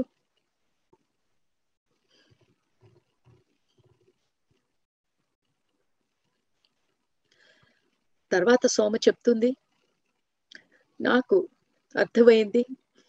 ఆ ఆఖరి సంవత్సరం అమ్మ తల్లి సీత శ్రీరాములు వారు ఏం చేస్తున్నారు అని మానవాళి మనసుల్లో వాళ్ళు ఎలాంటి థాట్ ఫామ్స్ అంటే ఎలాంటి ఆలోచనలు బీజాలు నాటుతున్నారంటే వచ్చే యుగాలకి పనికొచ్చే నాలెడ్జ్ అంటే ఎన్నెన్నో యుగాల తర్వాత అవసరమయ్యే జ్ఞానం ఏదైతే ఉందో దానికి ఇప్పుడు ఆ బీజాలు ఇప్పుడు నాటాలి కాబట్టి వాళ్ళు చేస్తున్న పని అది ఇంపార్టెంట్ పని. ఎందుకంటే అమ్మ చెప్తుంది సోమాకి ఇది ఇప్పుడు అమ్మ చెప్పేది మనం ఇంతకు ముందు కూడా మాట్లాడుకున్నామండి కాలచక్రం మాట్లాడుకున్నాం. కాలచక్రంలో మనం గ్యాలక్టిక్ పాయింట్ ఆ సెంటర్ ఆఫ్ మ్యాగ్నెటిజం గురించి మాట్లాడుకున్నాం. ఆరోహణ అవరోహణ ఆ సమయం ఆ కాలచక్రం గురించి మాట్లాడుకున్నాం. ఇప్పుడు అమ్మ అదే చెప్తోంది సోమాతో. సోమతో చెప్తోంది. ఇప్పుడు భూమి ఆ పాయింట్ ఆఫ్ గ్రావిటేషనల్ ఫోర్స్ నుంచి దూరం వెళుతోంది. అంటే అవరోహణ లో ఉంది. అందుకనే మనకి తెలిసిన విషయం కదండి అమ్మ అదే చెప్తోంది. ఆంతరిక ప్రపంచం నుంచి బయటకు వచ్చేస్తున్నారు మనుషులు. బాహ్య ప్రపంచం వైపుకి మెల్లమెల్లంగా వస్తున్నారు. బాహ్య ప్రపంచానికి వచ్చినప్పుడు అంతా లాజిక్ వాడతారు. అంత మెంటల్ అంటే మానసికంగా వికసితం అవుతారు. బుర్రోపయోగం ఎక్కువ అవుతుంది. తన శక్తిని చూపించుకోవటం అగ్రెషన్ అగ్రెషన్ అంటే వాళ్ళ ఆధిక్యత. అంటే మనుషులు అన్ని చేయగలరు. తన భౌతిక శరీరంతో ఏ ఏమి ఏం చేయగలరో అవన్నీ వాళ్ళు ఇప్పుడు బాహ్యంగా ఎదుగుతారు. ఇప్పుడు బాహ్యంగా ఎదుగుతున్నప్పుడు అహం పెరుగుతుంది. ఆ అహం పెరుగుతున్నప్పుడు వాళ్ళు చేసే తప్పులు ఒప్పులకి అప్పుడు ఒక ఒక నీతి ఒక లా కావాలి. దానికో ధర్మం ధర్మం ఉండాలి. ఇవన్నీ మనం చూసాం కదండి. వాళ్ళు వచ్చి రాబోయే సమాజానికి పునాది రాయి వేళ్ళ వేయాలన్న సంగతి ఆ ధర్మం ఏదో ఏ ధర్మం అయితే వాళ్ళు ప్రేమ మీద ఆధారపడిందో అలాంటి ధర్మం వాళ్ళు సృష్టించాలి. తర్వాత అమ్మ చెప్తుంది ఇలా బాహ్య ప్రపంచంలో వెళుతూ వెళుతూ బహిర్ముఖం అవుతూ అవుతూ మనిషి ఒక ఏ స్టేజ్కి చేరిపోతాడంటే ఇంకా అహం పీక్లో అంటే అత్యధికమైన చాలా ఎక్కువగా అయిపోయి ఆహా ఇంకా అక్కడి నుంచి మనిషి ఇంకా ముందుకు వెళ్ళలేడు. తర్వాత ఆ కాలచక్రం రెండో భాగం ఏదైతే ఉందో ఆరోహణ భాగం మనం ఇంతకు ముందు చెప్పుకున్నామండి. ఆ టైం కూడా వస్తుంది. అప్పుడు మనుషులు మళ్ళా బహిర్ముఖం నుంచి అంతర్ముఖంకి వస్తారు. అంటే మాస్కులిన్ ఎనర్జీ నుంచి మళ్ళా ఫెమినిన్ ఎనర్జీ వైపుకి మళ్ళా కాలచక్రం తిరుగుతుంది. ఆ ఫెమినిన్ ఎనర్జీ అంటే ఏంటి? మనం ఇంత క్రితం మాట్లాడుకున్నాం కదండి సీతమ్మ తల్లి అదే సోమతో చెప్తోంది. మళ్ళా మనుషులందరూ వాళ్ళ అంతర్ముఖం కావటం అంటే వాళ్ళ ఫెమినిన్ ఎనర్జీతో కనెక్ట్ అయినప్పుడు వాళ్ళకి ఆ జ్ఞానం అంతా కావాలి. లోపల ఉన్న ఆధ్యాత్మిక జ్ఞానం అంతా బయటికి రావాలి. ఆధ్యాత్మిక జ్ఞానం అంతర్ముఖం అయితేనే వస్తుంది కదండి. బహిర్ముఖం అయితే వచ్చేది ఆధ్యాత్మిక జ్ఞానం కాదు. కానీ ఆ డిసెండింగ్ ఆర్క్ ఏదైతే ఉందో మనకి అవరోహణ సమయ అవరోహణలో మనుషులు అంతర్ముఖం కాకుండా బహిర్ముఖం అవుతారు. అదే చెప్తున్నది అమ్మ మళ్ళా సోమకు అదే చెప్తోంది. సో ఎప్పుడైతే మళ్ళా కాలచక్రం ఆరోహణలో ఉంటుందో అప్పుడు జనాలు అంతర్ముఖం అయినప్పుడు ఆ ఆధ్యాత్మిక జ్ఞానం కోసం ఎప్పుడైతే వాళ్ళు చూస్తారో ఆ జ్ఞానం అప్పుడు రావాలంటే ఇప్పుడు దానికి బీజం వెయ్యాలి. అప్పుడు సోమతో చెప్తుంది ఈ కాలచక్రాలు తిరగటానికి ఎంతో సమయం పడుతుంది దానికి పేషెన్స్ కావాలి. ఎందుకంటే సమయం మనకి కావాల్సినట్టు తిరగదు. అందుకే దానికి సంయమం కావాలి. దానికి కావాల్సినవన్నీ మనం ఇప్పుడే చేసుకోవాలి. అప్పుడు సోమకు అర్థమవుతుంది. తల్లి సీతమ్మ శ్రీరాముల వారు ఏం చేస్తున్నారో ఇప్పుడు వచ్చే భావే సమాజానికి ఎన్నో యుగాల తర్వాత కావాల్సినవన్నీ వాళ్ళు ఇప్పుడు దానికి ప్రిపరేషన్ చేస్తున్నారన్న సంగతి సోమకు అర్థమైపోతుంది. తర్వాత పార్వతమ్మను మహాదేవుల వారు వెళ్ళిపోయినాక ఆ వచ్చారు కదండి. అమ్మ అమ్మని అమ్మ కోరికని వస్తారు కదా. దాని తర్వాత చూస్తుంది సోమ అమ్మ చాలా మటుకు తనలో తానే ఉండేది. ఎక్కువ మాట్లాడటం మానేస్తుంది. ఒక్క పిల్లలు తన దగ్గర ఉన్నప్పుడే అమ్మ మాట్లాడుతుంది కానీ మామూలు సమయంలో అమ్మ మాట్లాడట్లేదు. ఎక్కువ సమయం మా అమ్మ మౌనంగా ఉంటుంది. తనలో తానే గడుపుతోంది. ఒకసారి అడిగి అడిగితే సోమకు చెప్తుంది. అప్పుడు వచ్చినప్పుడు మహాదేవుల వారు తనకి ఒక వరం ఇచ్చారు. ఏమని? తను ఏ పని చేస్తున్నా తను అంతర్ముఖంగా అయితే పార్వతమ్మతో మహాదేవుల వారితో సంపర్కం చేసుకోవచ్చు అని. అందుకనే ఎంత వీలైతే అమ్మ అలా మౌనంగా ఉండిపోయి ఏ పని చేస్తున్నా చక్కగా ఆ ఇచ్చిన వరంతో ఎప్పుడు ఆనందంలో ఉంటోంది.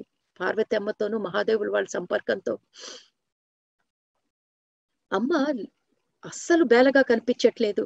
లోపల చూస్తే అమ్మకి ఒక కొత్త రకమైన ఆంతరిక శక్తి ఒక పుంజుకున్నట్టు అనిపిస్తోంది అమ్మని చూస్తుంటే. అప్పుడు అనుకుంటుంది ఆ మహాదేవులు వారిని కలిసిన దగ్గర నుంచి అమ్మలో ఒక రకమైన గొప్ప ఆంతరిక శక్తి కనిపిస్తోంది అమ్మలో అని. అమ్మకున్న గొప్ప వరం ఏమిటంటే తన చుట్టూ ఎవరైనా నకారాత్మకమైన ఆలోచనలు ఆలోచిస్తున్నా నకారాత్మకమైన భావాలు ఉన్నా అమ్మ దయవలన అవన్నీ మాయమైపోతాయి. సో సోమకు కూడా అమ్మ వెళ్ళిపోతుందా అన్న బాధలో ఉన్న సోమకు కూడా అమ్మ దగ్గర ఉంటే ఆ ఆలోచనలు కూడా మెల్లమెల్లంగా పోతున్నాయి. ఆ బాధ కూడా తగ్గిపోతుంది.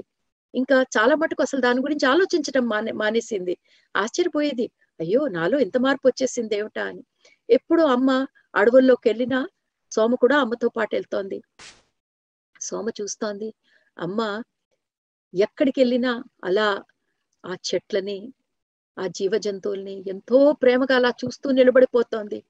ఎప్పుడెప్పుడైతే అమ్మ ఒక్కొక్కసారి అమ్మ వెళ్ళి ఒక చెట్టుని ఇట్లా చేతులు దాని చుట్టూ వేసి కావలించేసుకొని లేకపోతే చెట్టు మీద తన వీపానిచ్చి కళ్ళు మూసుకొని అలా నిలబడిపోయి నవ్వుతూ ఉంటుంది అమ్మ. అప్పుడు సోమకు తెలిసి అమ్మ ఎందుకు నవ్వుతోందో. అప్పుడు అమ్మ అనుకుంటుంది ఆ చెట్టుకు ఆనుకొని నిలబడి అమ్మ తన ప్రేమనంతా చెట్టు చెట్టుకు నింపేస్తోంది. అలాగే ఆ చెట్టుని చెట్టిస్తున్న ప్రేమ చక్కగా తనలో నింపుకుంటోంది. అందుకే అమ్మ మొహంలో అంత నవ్వు అనుకుంటుంది. ఒకరోజు ఇలాంటి ఇలాగే అడవుల్లో తిరుగుతున్నప్పుడు అమ్మ చెప్తుంది సోమతో సోమా నేను ఆ శ్రీమన్నారాయణ్ణి అన్ని చోట్ల చూడగలుగుతున్నాను. ఆ సూర్యరశ్మి ప్రతి రశ్మిలో నాకు సూర్యు శ్రీమన్నారాయణ కనిపిస్తున్నాడు. ప్రతి ఆకులో నాకు శ్రీమన్నారాయణ కనిపిస్తున్నాడు. ప్రతి చెట్టులో నాకు ఆ నారాయణే కనిపిస్తున్నారు. ఇక్కడ అక్కడ లేదు శోభ. ఎక్కడ ఎక్కడ లేడు. మొత్తం విశ్వం అంతా నాకు శ్రీమన్నారాయణతోనే నిండిపోయి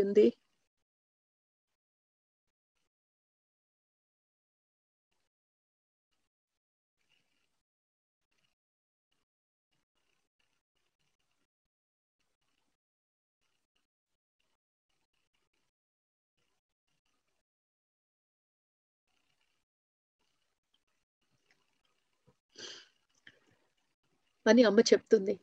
శ్రీరాములు వారు ఎంత వీలైతే అంత అమ్మ దగ్గరికి రావటానికి ప్రయత్నిస్తూనే ఉంటారు. ఎందుకంటే ఆయనకి తెలుసు ఇంకా ఎక్కువ కాలం అమ్మ ఉండదని. ఒకసారి శ్రీరాములు వారు వచ్చినప్పుడు చక్కగా ఆ నలుగురు కలిసి ఆ ఉద్యానవనంలో కూర్చొని ఎంతో ఆప్యాయంగా ఒకరితో ఒకళ్ళు మాట్లాడుతూ ఉంటాం సోమ చూస్తుంది. ఇప్పుడు లవకుశులు పెద్దవాళ్ళు అయిపోయారు. వాళ్ళకి అమ్మ కంటే పొడుగు అయిపోయారు. వాళ్ళు ఎక్కువ సమయం గురుకులంలోనే ఉంటున్నారు. అందుకనే సోమ ఎక్కువ చూడదు వాళ్ళని. తల్లి తండ్రి వచ్చినప్పుడు కానీ ఆ రోజు వాళ్ళ నలుగురిని చూస్తే ఎంతో ఆనందంగా ఉంది. అమ్మ ఎంతో ఆనందంగా చక్కగా పిల్లలిద్దరిని నవ్వుతూ తన ఒళ్ళోకి లాక్కోవటం. వాళ్ళేమో పెద్దవాళ్ళు అయిపోయారు కదా. పెద్దవాళ్ళు పెద్దవాళ్ళు అయిన అబ్బాయిల దగ్గరికి లాక్కుంటే వాళ్ళకి నచ్చదు. మళ్ళా వాళ్ళు దూరం పరిగెడుతున్నారు. మళ్ళా అమ్మ వాళ్ళిద్దరిని చక్కగా ఒళ్ళోకి లాక్కుంటోంది. ఎంతో ఆనందంగా ఉన్నారు. అమ్మ వాళ్ళు ఎంతో నవ్వు లవకుశులు సీతమ్మ తల్లి ఆ నవ్వు ఎంతో బాగుంది. వాళ్ళు ఆడుకుంటున్న చిన్న చిన్న ఆటలు చేష్టలు. శ్రీరాములు వారు అలా కూర్చొని చక్కగా సీతమ్మ తల్లి తన పిల్లలతో ఆడటం చూసి ఎంతో ఆనందిస్తున్నారు. సోమ కూడా దూరం నుంచి వాళ్ళ నలుగురిని చూస్తోంది. ఆ చూస్తూ చూస్తూనే అలా చూస్తుండగానే సోమ మనసులో ఒక రకమైన బాధ. ఎందుకంటే సీతమ్మ తల్లిని చూసింది. జుత్తు అక్కడక్కడ నెరుసు నెరిసింది. ఒకటో రెండో జుత్తు మొహం మీద పడింది. నెరుపు వచ్చేసింది. సీతమ్మ తల్లి మొహంలో చూస్తే కళ్ళ కింద చిన్న చిన్న గుంటలు పడుతున్నాయా అన్నట్టు సోమకి ఆలోచన. బుగ్గలు కూడా ముందు అంత లేదే అనుకుంది. అంటే సోమకి అమ్మంటే అంత ప్రేమ. అమ్మలో ఇంత చిన్న మార్పు కూడా తను ఎంతో ఇదిగా గమనిస్తోంది. అయ్యో అమ్మ ఎంత అందంగా ఉండేదు ఉండేది కదా. అమ్మ అమ్మలో అప్పుడే పెద్దతనం వచ్చేస్తోందా? జుత్తు నెరిసిపోతుందా? అయ్యో అమ్మ నేను నిన్ను ఇలా చూడలేనే అనుకుంటుంది మనసులో. ఆ ఆలోచన శ్రీరాముల వారు కనిపెట్టేస్తారు. అప్పుడు శ్రీరాముల వారు ఆ సీతమ్మ తల్లి ఆ ఇద్దరు పిల్లలు ఆడుకుంటున్నారు కదా అక్కడికి వెళ్తారు అని వెళ్ళి అప్పటికి పిల్లలు వెళ్ళిపోతారు. సీత దే సీత సీత దగ్గరికి వెళ్ళి కూర్చొని సీత నువ్వు ముందు కంటే ఎంతో అందంగా కనిపిస్తున్నావు నాకు. నేను నేను నిన్ను మొదటిసారి చూసిన దానికంటే ఇప్పుడు నువ్వు నాకు మరింత అందంగా కనిపిస్తున్నావు అంటారు. అప్పుడు సీ- సీతమ్మ అయ్యో ఇదేంటి రామ రాముల వారు ఎంత ప్రేమగా ఉన్నారు కదా అనుకుంటుంది. అప్పుడు శ్రీరాములు వారు అంటారు నిజం సీత ఎందుకంటే నీలో ప్రవహిస్తున్న నీలో నుంచి ప్రవహిస్తున్న ప్రేమ ఆనందం ఎంత గొప్పగా ఉన్నాయంటే అసలు నేను నీ అందాన్ని వర్ణించలేను అని. శ్రీరాములు వారు చూసిన అందం ఆవిడలో నుంచి వస్తున్న ప్రేమ ఆవిడలో ఆవిడలో నుంచి వస్తున్న ఆనందం చూసి ఆ అందం వర్ణిస్తున్నారు. అంటే సోమకి గుర్తు చేస్తున్నారు. నువ్వు చూస్తున్నది బాహ్య అందము. అంటే సోమ ఏం చేసింది? అమ్మకి జుత్తు నెరిసిపోతోంది కళ్ళ కింద గుంటలు వస్తున్నాయి బుగ్గలు తగ్గిపోతున్నాయి ఇవన్నీ చూసి అయ్యో అమ్మ అని బాధపడుతోంది కదా. తనకి గుర్తు చేయటానికి వెళ్ళి మరి అమ్మ దగ్గర కూర్చొని నువ్వు నాకు మొదటిసారి చూసిన దానికంటే ఎంతో అందంగా కనిపిస్తున్నావు. అసలు నీ అందం వర్ణించటానికి నా దగ్గర శబ్దాలు కూడా లేవు నా దగ్గర పదాలు కూడా లేవు. ఎందుకంటే నీలో నుంచి ప్రవహిస్తున్న అద్వితీయమైన ప్రేమ ఆనందం ఎందుకంటే చూశారు కదా పిల్లలతో ఆడుకోవటం. అసలు వర్ణనాతీతం సీత అని చెప్తారు. అప్పుడు సోమకు అర్థం అవుతుంది తను బాహ్య సౌందర్యం గురించి ఆలోచిస్తూ బాధపడుతోందని రాముల వారు తనకి గుర్తు చేశారు అని అప్పుడు అంటుంది. ధన్యురాల్ని ప్రభు నా వల్ల ఎప్పుడు జ తప్పు జరిగినా అది జరగకుండా నువ్వు చూసుకుంటున్నావు కదా అని రాముల వారికి దండం పెడుతుంది. అప్పుడు ఇంకక్కడి నుంచి సీత చూస్తుంది మా సోమ చూస్తుంది మాత మాతని గమనిస్తూ ఉంటుంది కదా మాత ఇంకా ఎలా ఉందంటే ఇంక అందరికీ గుడ్ బై చెప్పేస్తున్నట్టే అనిపిస్తుంది. ఎవరిని చూసినా మాత ఇంకా మళ్ళా ఇంకా రాను కదా అని చెప్పేసి వాళ్ళకి గుడ్ బై చెప్తున్నట్టే ఎంతో ప్రేమగా అందరితో మనం ఆఖరిసారి చెప్పి ఎలా వెళ్తాం? ఎవరితో మాట్లాడినా సోమాకు అదే అనిపిస్తుంది. అదే కాదు ఆ గుడ్ బై చెప్తున్నప్పుడు కూడా ఎంతో ప్రేమని నింపేస్తోంది. ఇక్కడ అక్కడ కాదు. అమ్మ తీవ్రమైన ప్రేమ మొత్తం భూమండలం అంతా నింపేస్తోందా అని అనిపిస్తుంది. అలాగే పిల్లలతో కూడా పిల్లలతో ఉన్నప్పుడు అసలు ఒక్క నిమిషం అమ్మ వేస్ట్ చేయట్లేదు. వాళ్ళతో కూర్చున్నప్పుడల్లా వాళ్ళకి మానసికంగా ఆధ్యాత్మికంగా ప్రతి రకంగా వాళ్ళు వాళ్ళ వృద్ధి గురించి ఉపయోగపడే మాటలే మాట్లాడుతోంది. అసలు ఒక్క నిమిషం వేస్ట్ చేయట్లేదు అమ్మ. ఏం చేసినా ప్రతి దాంట్లో ఒక అర్థం పరమార్థం కనిపిస్తోంది. అంటే ఇంతకు ముందు కూడా అన్ని అలాగే చేసింది కానీ ఇప్పుడు అందులో తీవ్రత ఎక్కువ కనిపిస్తోంది సోమకి. అలా నెలలు గడిచిపోతున్నాయి. అమ్మ సంతోషం అవధులు లేవు. అమ్మ మొహం చూస్తే అసలు ఆనందం ఎంతో పెరిగిపోతోంది. అయితే సోమనుకుంది ఆయన బాధపడాల్సింది ఏముంది ఏమో వాళ్ళన్నది జరగాల అని ఒకటా ఒకసారి అనిపిస్తుంది కదా. ఇంకా ఈ సంతోషాన్ని ఇంకా ఏమీ ఏం చెయ్యలేదులే అన్న ఆలోచన వచ్చింది. అప్పుడు శ్రీరాముల వారు వస్తారనమాట శ్రీరాముల వారు వచ్చినప్పుడు చక్కగా వాళ్ళిద్దరు అలా అడవుల్లోకి వెళుతూ ఉంటారు. ఎందుకంటే శ్రీరాముల వారు అమ్మతో ఎక్కువ టైం స్పెండ్ చేయాలని ఇక్కడికి వచ్చినప్పుడల్లా వాళ్ళిద్దరు కలిసి అట్లా అడవుల్లోకి వెళ్తూ ఉంటారు. అప్పుడు ఆ రోజు చూస్తుంది సోమ అదేంటి? అమ్మ శ్రీరాముల వారు చేయి పట్టుకొని వెళ్తోంది అంటే ఆయన చేయి మీద ఆసరా తీసుకొని వెళ్తోంది. అమ్మకి శరీరంలో శక్తి లేదా అనుకుంటుంది. తర్వాత అనుకుంటుంది చచ్చా అలా ఎందుకు అనుకోవాలి? అమ్మ ఎంతో ప్రేమగా శ్రీరాములు వారు చేపట్టుకుంది అంటే సోమ ప్రేమ చూడండి అమ్మ ఎక్కడ ఏదైనా బాధ ఉందా? ఎంతసేపు అదే తప్పన ఇంకా ఆ ఇచ్చిన ఏడాది గడువు దగ్గరికి వచ్చేస్తోంది. అలా సోమ ప్రతి క్షణం దాని గురించి ఆలోచిస్తోంది. పర్వాలేదులే ఇంకా ఏం కాలేదు కదా అన్న ఆనందం. ఒకరోజు ఒక అద్భుతమైన సంఘటన జరిగింది.